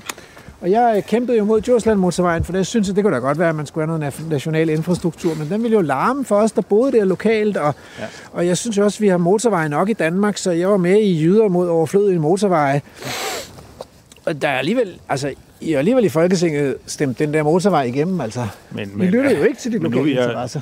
Men nu vil jeg fastholde, at, øh, og det er ikke et videnskabeligt synspunkt, men der er forskel på motorveje og naturnationalparker. Øh, og det er og det ene er, er, et nødvendigt onde, og det andet er forhåbentlig et fælles gode. Og, Men er, er, er, de, er de nødvendige under vigtigere end de fælles goder? Altså sådan, det nej, nej, mener jeg alvorligt som politiker. Jeg har kæmpet mod motorvej herude, øh, så, så, så, så, så jeg har kæmpet mod Eholm-forbindelsen. Så, så, så, så, så det er ikke for at ligestille de to ting, men min pointe er bare, hvis, og det har jeg også, som sagt, ude fra verden og fra Danmark, det er rigtig ærgerligt, at kommunalbestyrelserne i Gribskov og i Tranum, og de vender sig mod de her projekter, fordi at, øh, at borgerne vender sig mod projekterne. Det Men kan vi godt ikke undgå. et- Det kan vi undgå. tror du det? Altså hvis man virkelig vil have forandring, er det så ikke altid prisen for forandring, at der er nogen, der er sure, som ønsker status quo? Og ikke, altså, det er jo en stor forandring at gå fra at være et bundeland til at være, være et land med vild natur. Men der var ingen grund til, at vi kan få lige så god natur med den model, jeg beskriver. Og vi kan få mere af den. Og Det vi er kan som biolog ikke... Øh, det er jeg sgu ikke overbevist om, Ja, men når du siger, Christian. når du siger Mols Laboratoriet på 125 øh, hektar er en pærte, og jeg siger, lad os lave dem på 200 hektar, de folde, som gør, at borgerne bakker op. Og vi, altså alle vi biologer siger, at, at størrelse har en afgørende betydning for bestande af sjældne arter, for naturlige processer, og der er jo flere naturlige processer, der heller ikke fungerer på Mols Laboratoriet. Men, men jeg, Dyrene har ikke adgang til stranden, dyrene har ikke adgang til vandløbet, så de har jo sat vandposter op, og de har lavet sliksten, fordi dyrene ikke får mineraler nok. Og Jamen, og så bliver det bestanden nødt af dyr er så små, at man bliver nødt til at lave genetisk udskiftning, og så skal der en ny tyr ind på et eller andet tidspunkt. Og, Præcis. altså, så, så, øh, så størrelse betyder noget, altså. Jo, men jeg siger jo også, at du skal lave øh, fem folde på 200 hektar, der ligger ved siden af hinanden. Og så kan du godt gå imellem, og, og krondyrene kan græsse i områder, du måske ikke lige hegner. Og du kan skabe nogle folde, som er tilpasset øh, den, øh, øh, den øh, natur, der er der. Og sådan så man netop på strandengene græsser på en lidt anden måde måske end, end oppe i højlandet. Og det siger de videnskabelige erfaringer jo, at det kan være en god idé. Skal vi have et lille billede her? Så nu er vi, øh, nu er vi nede i vores nye mose her, som vi har fået øh, genoprettet. Det var et stort pilekrat. Øh, og en pilekrat, det bliver jo meget mørkt. Øh, og det bliver meget... Øh... Jeg skal jo tage dig den anden vej, hvis du vil have lyset med. Jeg er ikke, øh, jeg er ikke nogen stor selfie-fotograf, det bliver jeg simpelthen nødt til at sige. Nej, det var lige mod solen. Så... Men her, det var et stort pilgrat, sådan en pilgrat bliver jo, det dør jo helt ned under. Øh, Der er jo kun sort vand øh, øh, under sådan et rigtig tæt pilgrat, som det du har herovre. Det er jo godt for nattergalen, som vi har mange af, men det er jo ikke så godt for, for, for frøer og blomster og natur og biodiversitet. Og derfor fik vi det. Vi skal altså ind og kigge på det. Jeg synes, det ser skide godt ud.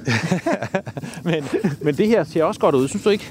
Med, med det her, som, som altså- er et, øh, et moseområde, som med en, altså, og der er jo altså, frøer hernede, du kan jo dårligt snakke sammen, øh, hvis du Okay, går... lad os beskrive det for lytterne her. Så, øh, her har vi sådan en, øh, det er jo en, lav, en lavvandet sø nærmest, altså Ja. ja. øh, Shabvandsområde, øh, der står nogle tagrør, der er nogle dundhammer. Er det slået her i kanten, eller er det græsset? Jeg har slået lige kanten her. Ja, ja, så Og det er åbent. Men, men køerne græsser det også. Så kører den græsser også, så det er, vi er gået ind i en, en, en fold her, der er græsning ind i folden. Øh, jo, det synes jeg egentlig ser meget fedt ud. I baggrunden der, der er der så øh, en kant af, af en grænbevoksning, som, hvor træerne er gået ud. De, har, de kommer til at stå lidt under vand, tror jeg. Ja, en Så række er de af dem. gået ud. Ja. En række af dem, ikke alle sammen, men nogle af dem. Og, øh, og der står lidt øh, elletræer øh, inde i sumpområdet. Nogle af dem er gået ud, der er noget dødt ved, måske er der nogle hulheder i det der træ, og nogle af dem det er stadigvæk levende, og der er en lille smule pil i kanten der, der er også levende. Øh, jo, meget varieret og, og egentlig meget charmerende. Og jeg er ret sikker på, at vi har mudderklier hernede, så jeg tænker på Dirk Passer, hver gang jeg går. Murklier! og der, der er sådan et par, fordi det er jo sådan en lille, øh, altså, kan man sige, vadefugl med hvidt bryst, ikke også? Ja. Og dem, der har vi et par hernede, dem er der ikke så mange af, vel? øh, jeg er ikke øh, verdens største ornitolog. Nå, nej, men er jeg altså mener faktisk ikke. ja, det er jo ikke en rødliste, men, men der er ikke mange af dem. Øh, Så jeg er meget glad for mine mudderklier. Og så er der et par musvåger, der kredser omkring her. Ja, og der er en fiskeørn, der er reddet heroppe. Er der det? Ja. Kommer den og besøger dig også indimellem, eller hvad? Ja, jamen, der Og er fisker rigtigt, vi havde, vi havde fem øh, fiske... Øh, nej, nej, undskyld, jeg sagde fiskeørn. Ja, du sagde godt nok fiskeørn. Ja, det er fisker, men der er også fiskeørn her. Der kommer fiskeørn, men den Okay. bor her ikke. Men fiskehejeren Ja, det, øh, det bor lyder mere plausibelt. Ja, men der er også fiskeørn, der kommer her. det med at blive eksotisk med både storke og fiskeørn. Ja, ja, ja. Men jeg har faktisk set et, et tidspunkt, hvor storken mødte ørnen. Okay. Øh, så det var jo også en meget fin naturoplevelse. Men de kommer kun på besøg. Jeg tror ikke, de yngler lige her. At Christian, det derinde, ikke? og nu, nu kigger vi ind på, Ja. på den anden side af hegnet, på sådan et, et pilekrat, som er virkelig vådt. Ja. Og, og det, det, som er det gode ved sådan en pil- pilekrat, det er, at det kan delvis bryde sammen sådan med tiden. Det producerer selv en hel del dødt ved, fordi pilene ikke bliver så gamle.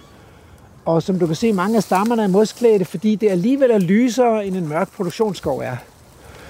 Så det kan altså noget, det derinde. Det, du må sgu ikke øh, lægge det alt for meget for had, fordi øh, det er en, noget af det vilde natur, vi har i Danmark. Det er sådan nogle gamle pilekratter. De kan noget. Og det får jo også lov til at blive her.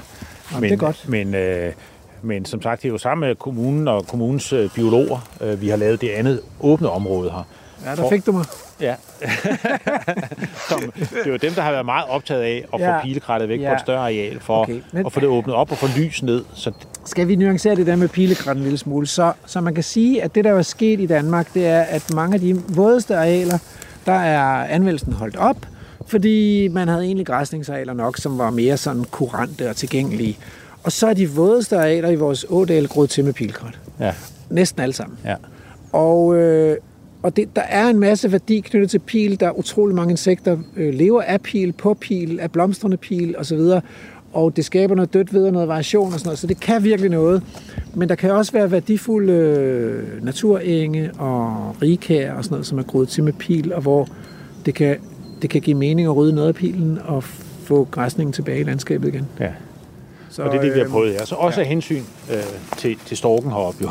Ja, Fordi den vi havde jo det, jeg satte jo storkeredet op for 15 år siden, og alle naboerne har grinet af mig i, øh, i, i, i de, de første 12 år, øh, og, og, og smilede sådan lidt overbærende med mig. Men, øh, men så kom der jo faktisk for, for to år siden, kom det første trækkende storkepar og slog sig ned på en rede på Sjælland siden 1965.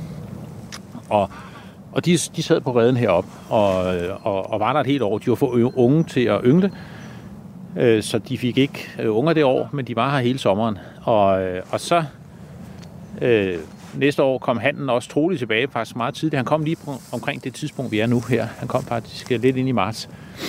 Men øh, hunden kom desværre aldrig. Så, så han endte med, efter at have siddet her indtil juni måned og været lettere, set lettere sur ud, så tog han til Sverige til sidst. Der er bedre damer i Sverige, vi siger det bare. Ja, og der kom faktisk en svensk øh, hundstork og besøgte det var ikke ham. til dig, Emma. Ej, ej, Jeg bliver dybt fornærmet på alle danske kvinders vegne lige nu. Altså, nu I da lige. Det var ikke mig, der sagde det, jeg siger det bare. det var Rasmus, der sagde det. men, øh, men altså, den, øh, den, øh, der kom faktisk en hund, svensk hundstork og besøgte ham, men, øh, men han, han, han, først prøvede han at parre sig med hende, og så hakkede han hende, så hun røg ud af redden. Og det blev hun træt af. Og Det så er altså heller ikke okay. Nej, han var overhovedet ikke sød. Så danske mænd, skal vi sige noget om dem? Ja. Nå, nej. Ja, jo, jo, lad os gøre det. men, øh, men, men han, så han gav faktisk op øh, til sidst, øh, og, øh, og så tog han desværre. Men vi håber, de kommer igen. Og, og storkene, det går jo rigtig meget fremad med storkene i Danmark. Øh, øh, Ja, og, Der er håb. Der er håb, det. der er håb for det. Men, og, det og traner har du ikke set, fordi de, de er jo gået endnu mere frem. Ja, vi har set, traner kommer over her. De kunne godt finde på at slå sig ned her. Kunne de det? Ja, hvorfor ikke? Altså, øh, der er sådan lidt uforstyrrede pletter rundt omkring, hvor man er sådan en lille smule i skjul. Men selvfølgelig, hvis der er rigtig mange besøgende, så kan det godt være, at de... Nej, hernede er der ikke besøgende. For Okay, her, her, fordi, her kommer, her prøver vi at sige, at her går man ikke, fordi Ja. Ja. vi vil gerne have, at det her bliver Et helle. et helle Ja. ja. for, øh, ja. for dyrene. Øh, og, øh, men, men altså, køerne går jo. Øh, Det er klart. men øh, Skal vi videre rundt her? Eller hvad? nej, jeg, jeg synes, vi skal gå tilbage. Herover ja. har vi så altså igen sådan en, hvor vi har også har sået en masse urter i. øh, Det på den er en skråning der. bakkeside. Ja, og der har vi også forsøgt at, at lave stor vart, øh, artsrigdom i den, øh, i den bakke herovre, Den er hvor køerne så også går. Sydvendt og tør, så det er jo oplagt. Ja. Og der går køerne så også, og det er fantastisk. Og den, den har, det er faktisk øh, en del år siden, vi lavede det. Og, øh, og, og den tror jeg fungerer. Altså, fordi der er græs, ligesom hvor græsning og urter og blomster, der er et blomstervæld dernede, Okay, øh, samtidig med, at, øh, at, at vi har græsningen. det lyder rigtig godt. Ja. Altså, øh, altså noget af det, der er svært også med lovgivning, det er at få den der græsning til at fungere. Og det, det er simpelthen, den bliver tit for intensiv om, øh, om sommeren, og, øh, og så er der jo den her, det her, de her incitamenter i landbrugsstøtteordningerne, hvor det kan godt betale sig for grundbetaling. Altså, det vil sige, at man både får pleje græs, tilskud og grundbetaling. Ja. Men det betyder, at, at man skal holde arealerne i sådan en god landbrugsmæssig stand. Ja. Og, og mange steder så giver det et incitament til, at man, øh, man, man får afvandet dem, så man ikke har sharpsøer. Altså det der ved siden af, du har der, det er jo ikke god landbrugsmæssig stand. Det er jo, det er, jo, det er et storkebiotop, ikke? Det er noget andet. Øhm, og så... Øh, og så vil man også, der vil også være et incitament til, at man går ud og slår sin siv, øh, fordi det, det, det, det er heller ikke sådan en rigtig god landbrugsmæssig stand. Og at man også slår sin øh, buske, så der ikke kommer alt for meget buske op ind imellem på de der græsningsarealer. Og alle de ting der, det, det er jo noget, der bekæmper biodiversitet. Ikke? Fordi biodi, altså, for at få biodiversitet, så må det gerne være varieret, som du faktisk også har det her. Ikke? Der er, ja. der er tagrør, og der er sharpvand, og der er buskehister her, og sådan noget. Altså, og træer indimellem, og sådan noget. Ja. Men... Og det synes jeg er et problem i vores nuværende landbrugsstøtteordning, at selv de landbrugspenge, som skulle gå til at fremme natur, ender med at skabe incitamenter til at brakpusse, og jeg skal komme efter dig. Ja, men det synes jeg, vi skal fikse det der øh, og, og gøre noget ved politisk. Det vil jeg jo gerne se på, hvad vi kan gøre. Du kan sige, grund til, at jeg slags slog nogle af rørene herude, det er fordi, altså Dunhammeren bliver jo meget dominerende, og, og, og, og, og kommer til at skygge meget væk. Og, og, og som jeg forstod det på biologerne, så var det vigtigt, at vegetationen blev holdt nede, sådan så at du netop også øh, kunne få plads. Og det andet er, at storken øh, har jo, øh, den vil jo kun gå på arealer, øh, hvor den kan se 50 meter. Øh, fordi storken er bange for reven, øh, og derfor hvis der er rigtig meget siv, og det hele gror til, så går storken ikke derhen. Øh, og det her er jo lavet til dels, fordi vi havde de storke, og vi vil gerne åbne det op for at skabe flere frø og større fødegrundlag. Og så grund til, at jeg slog det, er faktisk, fordi jeg havde de gamle køer til at gå hernede. Og de går i sivene. De elsker det. De går og tager toppene. Men det, jeg havde til at gå hernede i sommer, det var tre øh, unge tyre. Øh, og det var sjovt. De, de, de gjorde det ikke. Øh, Nej, Og- det er meget skægt, fordi de, øh, og det er jo vel også en af grunden til, at man, man kan have fordele af at have, at dyrene de går ude hele året rundt og, og ikke kommer på stald, at de vender sig til, hvor, hvordan er det, man bruger ressourcen, føderessourcen i et naturligt landskab. Ikke?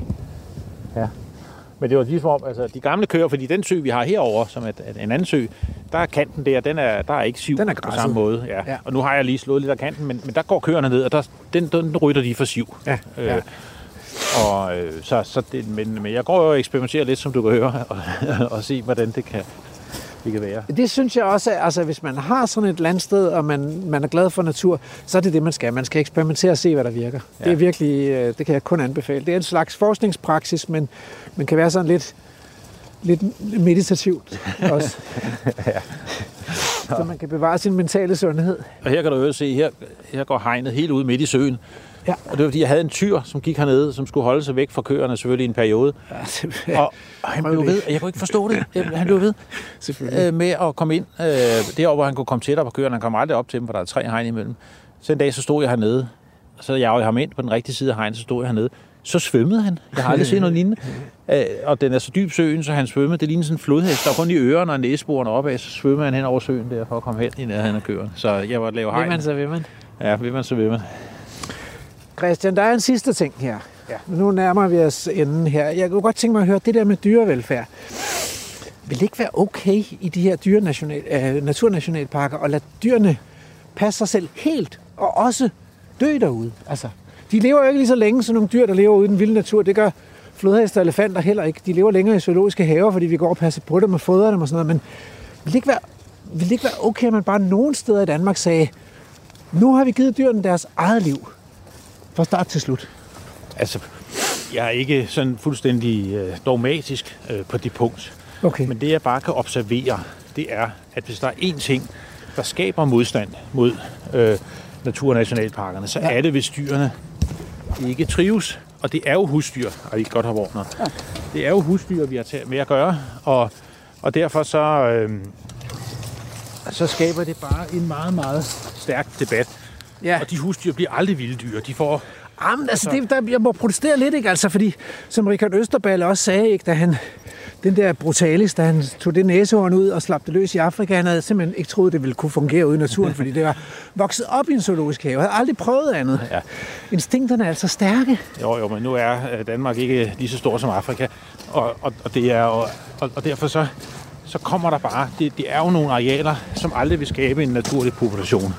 Og det der, du havde på Molsbjerg, hvor det pludselig er fire tyre, som render efter en kvige og sådan noget, øh, og det er ikke fordi, men, men sådan noget ville landmand ikke øh, lade ske. Nej, nej, men vil- du landmænd og sørge vild natur er jo også noget, noget forskelligt, ikke? Nej, men det er jo husdyr, og, og når så folk ser det, og, og tweeter og somier i dag, så får du bare unødig modstand. Så er der sådan set ingen grund til ikke at tage der- sig af det dyr. De der dyr, de kan alt ude i naturen, altså. De bliver simpelthen så vilde. Jamen, det, er en, det er for mig igen en, en romantisk forestilling om, at vi Så hvis lave... nu vi sæ- sætter bison og elge ud, så er det okay. Ja, jamen, ikke, hvis de ikke de kan være i et område, der er stort nok til, at de kan få Nej. en naturlig dynamik. Bisonerne skal også passes. Vi, min nabo hernede har bisonokser. Og lige snart de ikke bliver fodret, så ringer alle folk selvfølgelig til lokalpressen og dyrlægen og ved ikke hvad. Og det kommer til at ske. Det er unødvendigt. Vi kunne lige så godt... Og så lad landmænd gøre det, så får du opbakning fra landmændene. men nødvendigt, Christian. Altså, dine dyr, de dør jo også. Ja, ja, de bliver De bliver slagtet. slagtet. Jeg har lige, Er det bedre? Jamen altså, det er bedre, end at de øh, lider igennem lang tid, øh, fordi at de for eksempel har fået en, en, en hovsygdom, eller at de øh, øh, har, har- har brækket et ben og slæber sig rundt i, ja. i, i et område, hvor der går turister. Det, det går ikke, og, og, og derfor man kan lige så godt gøre det. Og så får du også, og der er jo masser af landmænd, som laver naturpleje på arealer, og som er rigtig gode til det, og som kender deres dyr og tager sig af det. Du får dem med, du får borgerne med, du får Dyreværnsforeningen og dyrenes beskyttelse og dyrlægerne og alle med. Christian Friisbak. Det er min. Tak, tak for i dag. Vi bliver ikke enige helt. Men, Det var meget bedre end sidst Men jeg har på der meget Twitter. bedre nu. Og jeg har en lille, lille gave til dig her, inden vi slutter. Og øh, det er simpelthen øh, en tænkepause, der hedder Natur. Som Nej, hvor fint. Den vil jeg glæde mig til at læse. Det tager Du skal lige holde lidt nødder og mandler med. Det må vi lige se, om vi kan nå. Men, øh, men skal ellers så sender jeg dem. Vi skal drøne, og jeg skal, jeg skal returnere Ja, kolestøvler. afghanske. Ja. Det, det sender jeg til dig. Tak, tak for et dejligt besøg og gode råd. Øh, Christian, jeg løber med dig ind, så du lige kan få de her gummistøvler tilbage. Du lytter til Radio 4.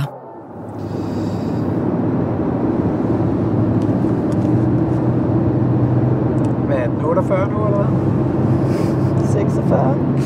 Vi er, Og vi er tre minutter fra. Ja.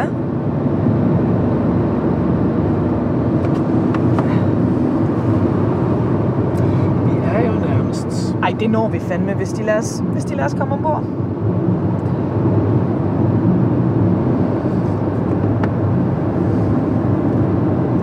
Uh, Er der ikke en af dem, der hedder Fast Lane? Er det en, der vi skal satse jo, på? den tager fastlane. Altså, jeg har puttet... Øh, der står stadig boarding. Det kan vi godt nå her. Altså, den burde bare registrere din nummerplade.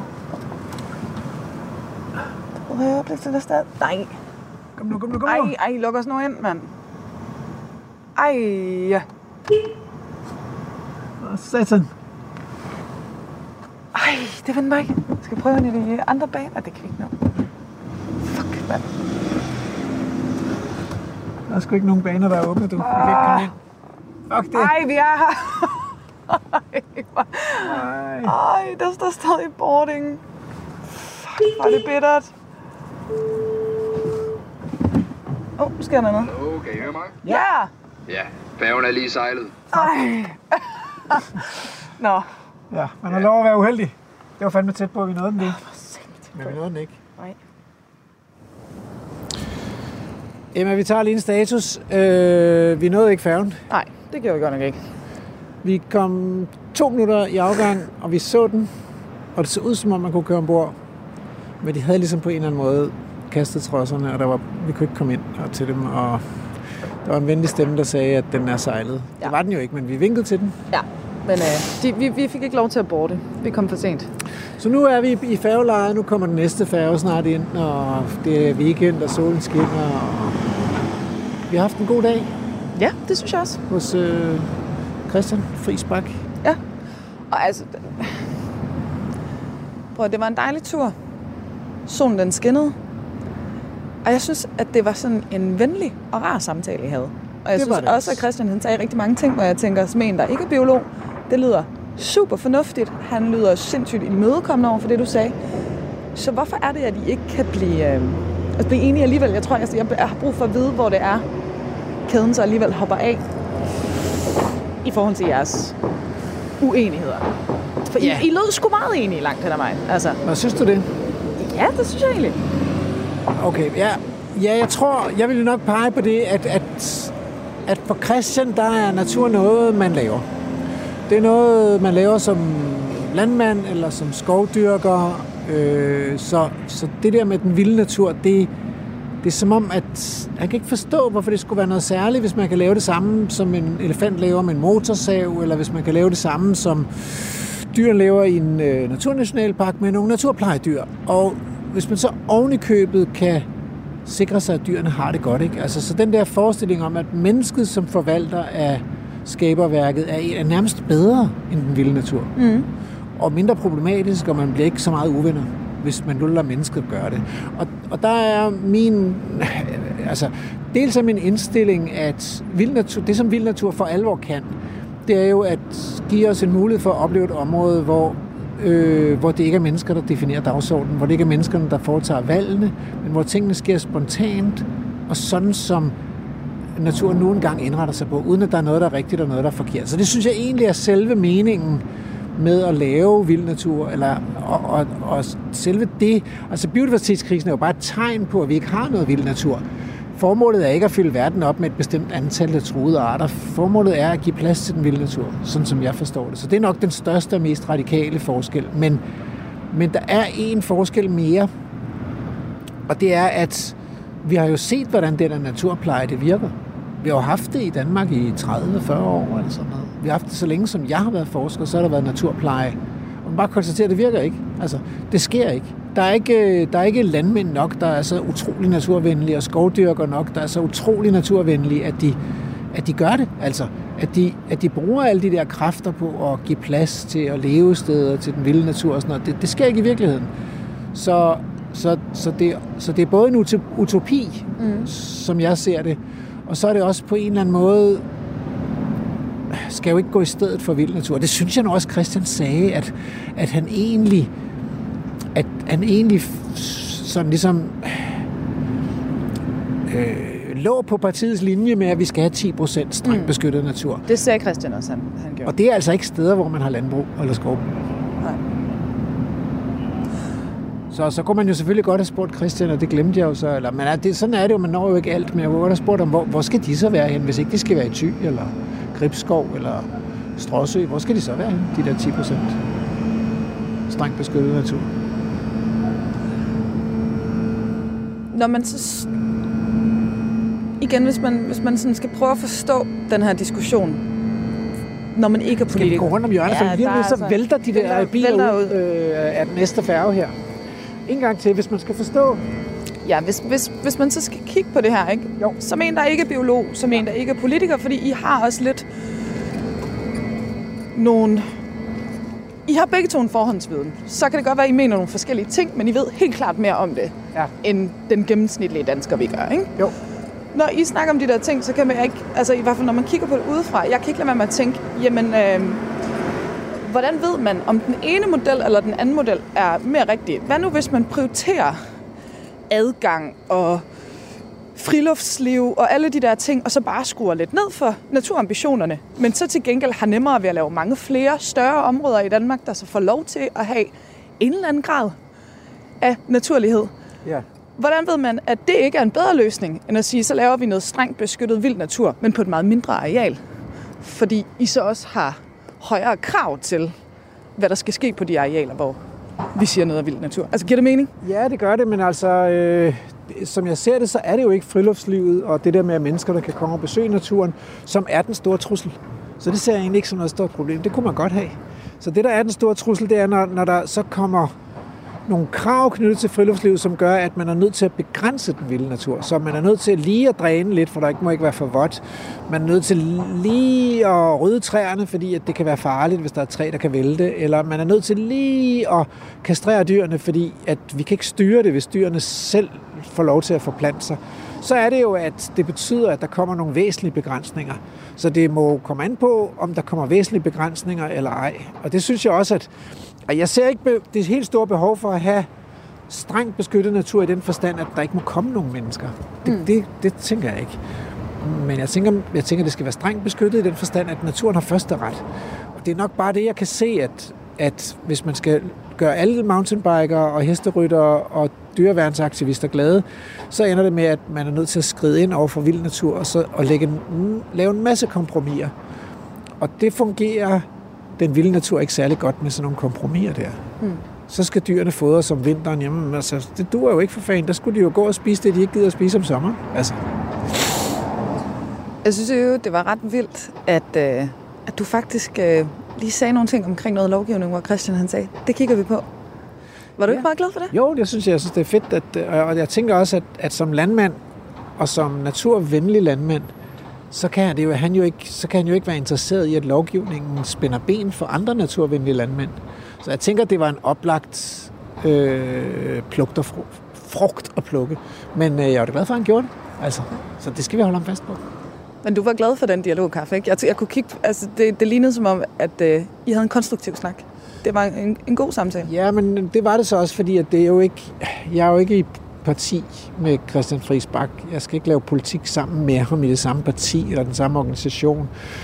Og vi skal heller ikke sidde til julefrokost sammen eller i familiens skød og sådan noget. Så vi skal, ikke være, vi skal jo ikke være enige. Så det havde jeg da opgivet på forhånd, at vi blev. Så konstruktiv på den måde, at jeg synes, at øh, der blev mulighed for, at han fik sagt, hvordan han så på det. Og det kom til at fremstå ret tydeligt. Og jeg fik sagt, hvordan jeg så på det. Og der blev plads til begge dele, og, og så var det jo egentlig bare også ret hyggeligt at, at gå tur på hans ejendom og høre om de ting, han lavede og sådan noget. Tror du, du kommer til at øh, skrive pænere ind på øh, nettet, når du møder Jeg synes- Christian i debattråd nu? Jeg synes faktisk, jeg har skrevet rimelig pænt, altså. Og jeg, jeg fik forklaret ham, hvorfor jeg ikke havde lyst til at blive kaldt aktivist. Øhm, jeg tror ikke, han fik forklaret mig, hvorfor han ikke havde lyst til at blive kaldt populist. Men øh, vi får se, hvis jeg... Altså, hvis, jeg, hvis han kommer ud med noget, som jeg synes, det er så lidt populistisk at rende efter folkestemning, så skriver jeg det igen. Ja, Prikker du også Morten på skuldrene siger, han skal skrive til Nej, Christian? altså Morten, øh, jeg fik vist sagt øh, under samtalen her, jeg, at jeg normalt synes, at Morten han, han sætter en ære i at gå efter bolden og ikke efter manden. Så at hvis han har skrevet noget til Christian, så har det handlet om, at han synes, at det Christian har skrevet har været dumt, eller det han har udtalt har været dumt. Og så bruger han jo frisprog, Morten. Mm. Øh, og det er jo en måde at kommunikere på også. Så ej, jeg vil ikke blande mig i, hvad Morten han siger. Det må han skulle selv stå på mål for. Jeg kan godt forstå, at Christian blev lidt øh, pikeret af det, men det var jo også meningen. Det var, jeg tror, nogle gange sker sådan noget jo også i desperation over, at man ikke føler, at man bliver hørt. Altså. Og så er det en måde at blive hørt på. Altså, hvis I ikke havde diskuteret, så havde I jo heller ikke holdt dialogkaffen. Så var der ikke kommet nogen dialog. Så ja. Har du et haiku i hovedet, Rasmus? Hovedet og hovedet. Øh, jeg har et her. Kommer jeg over til dig. Øh, det lyder sådan her. Nu synger lærken. Kartoflerne forspires. Hyp, mine heste. Programmet er produceret af Videnslyd for Radio 4.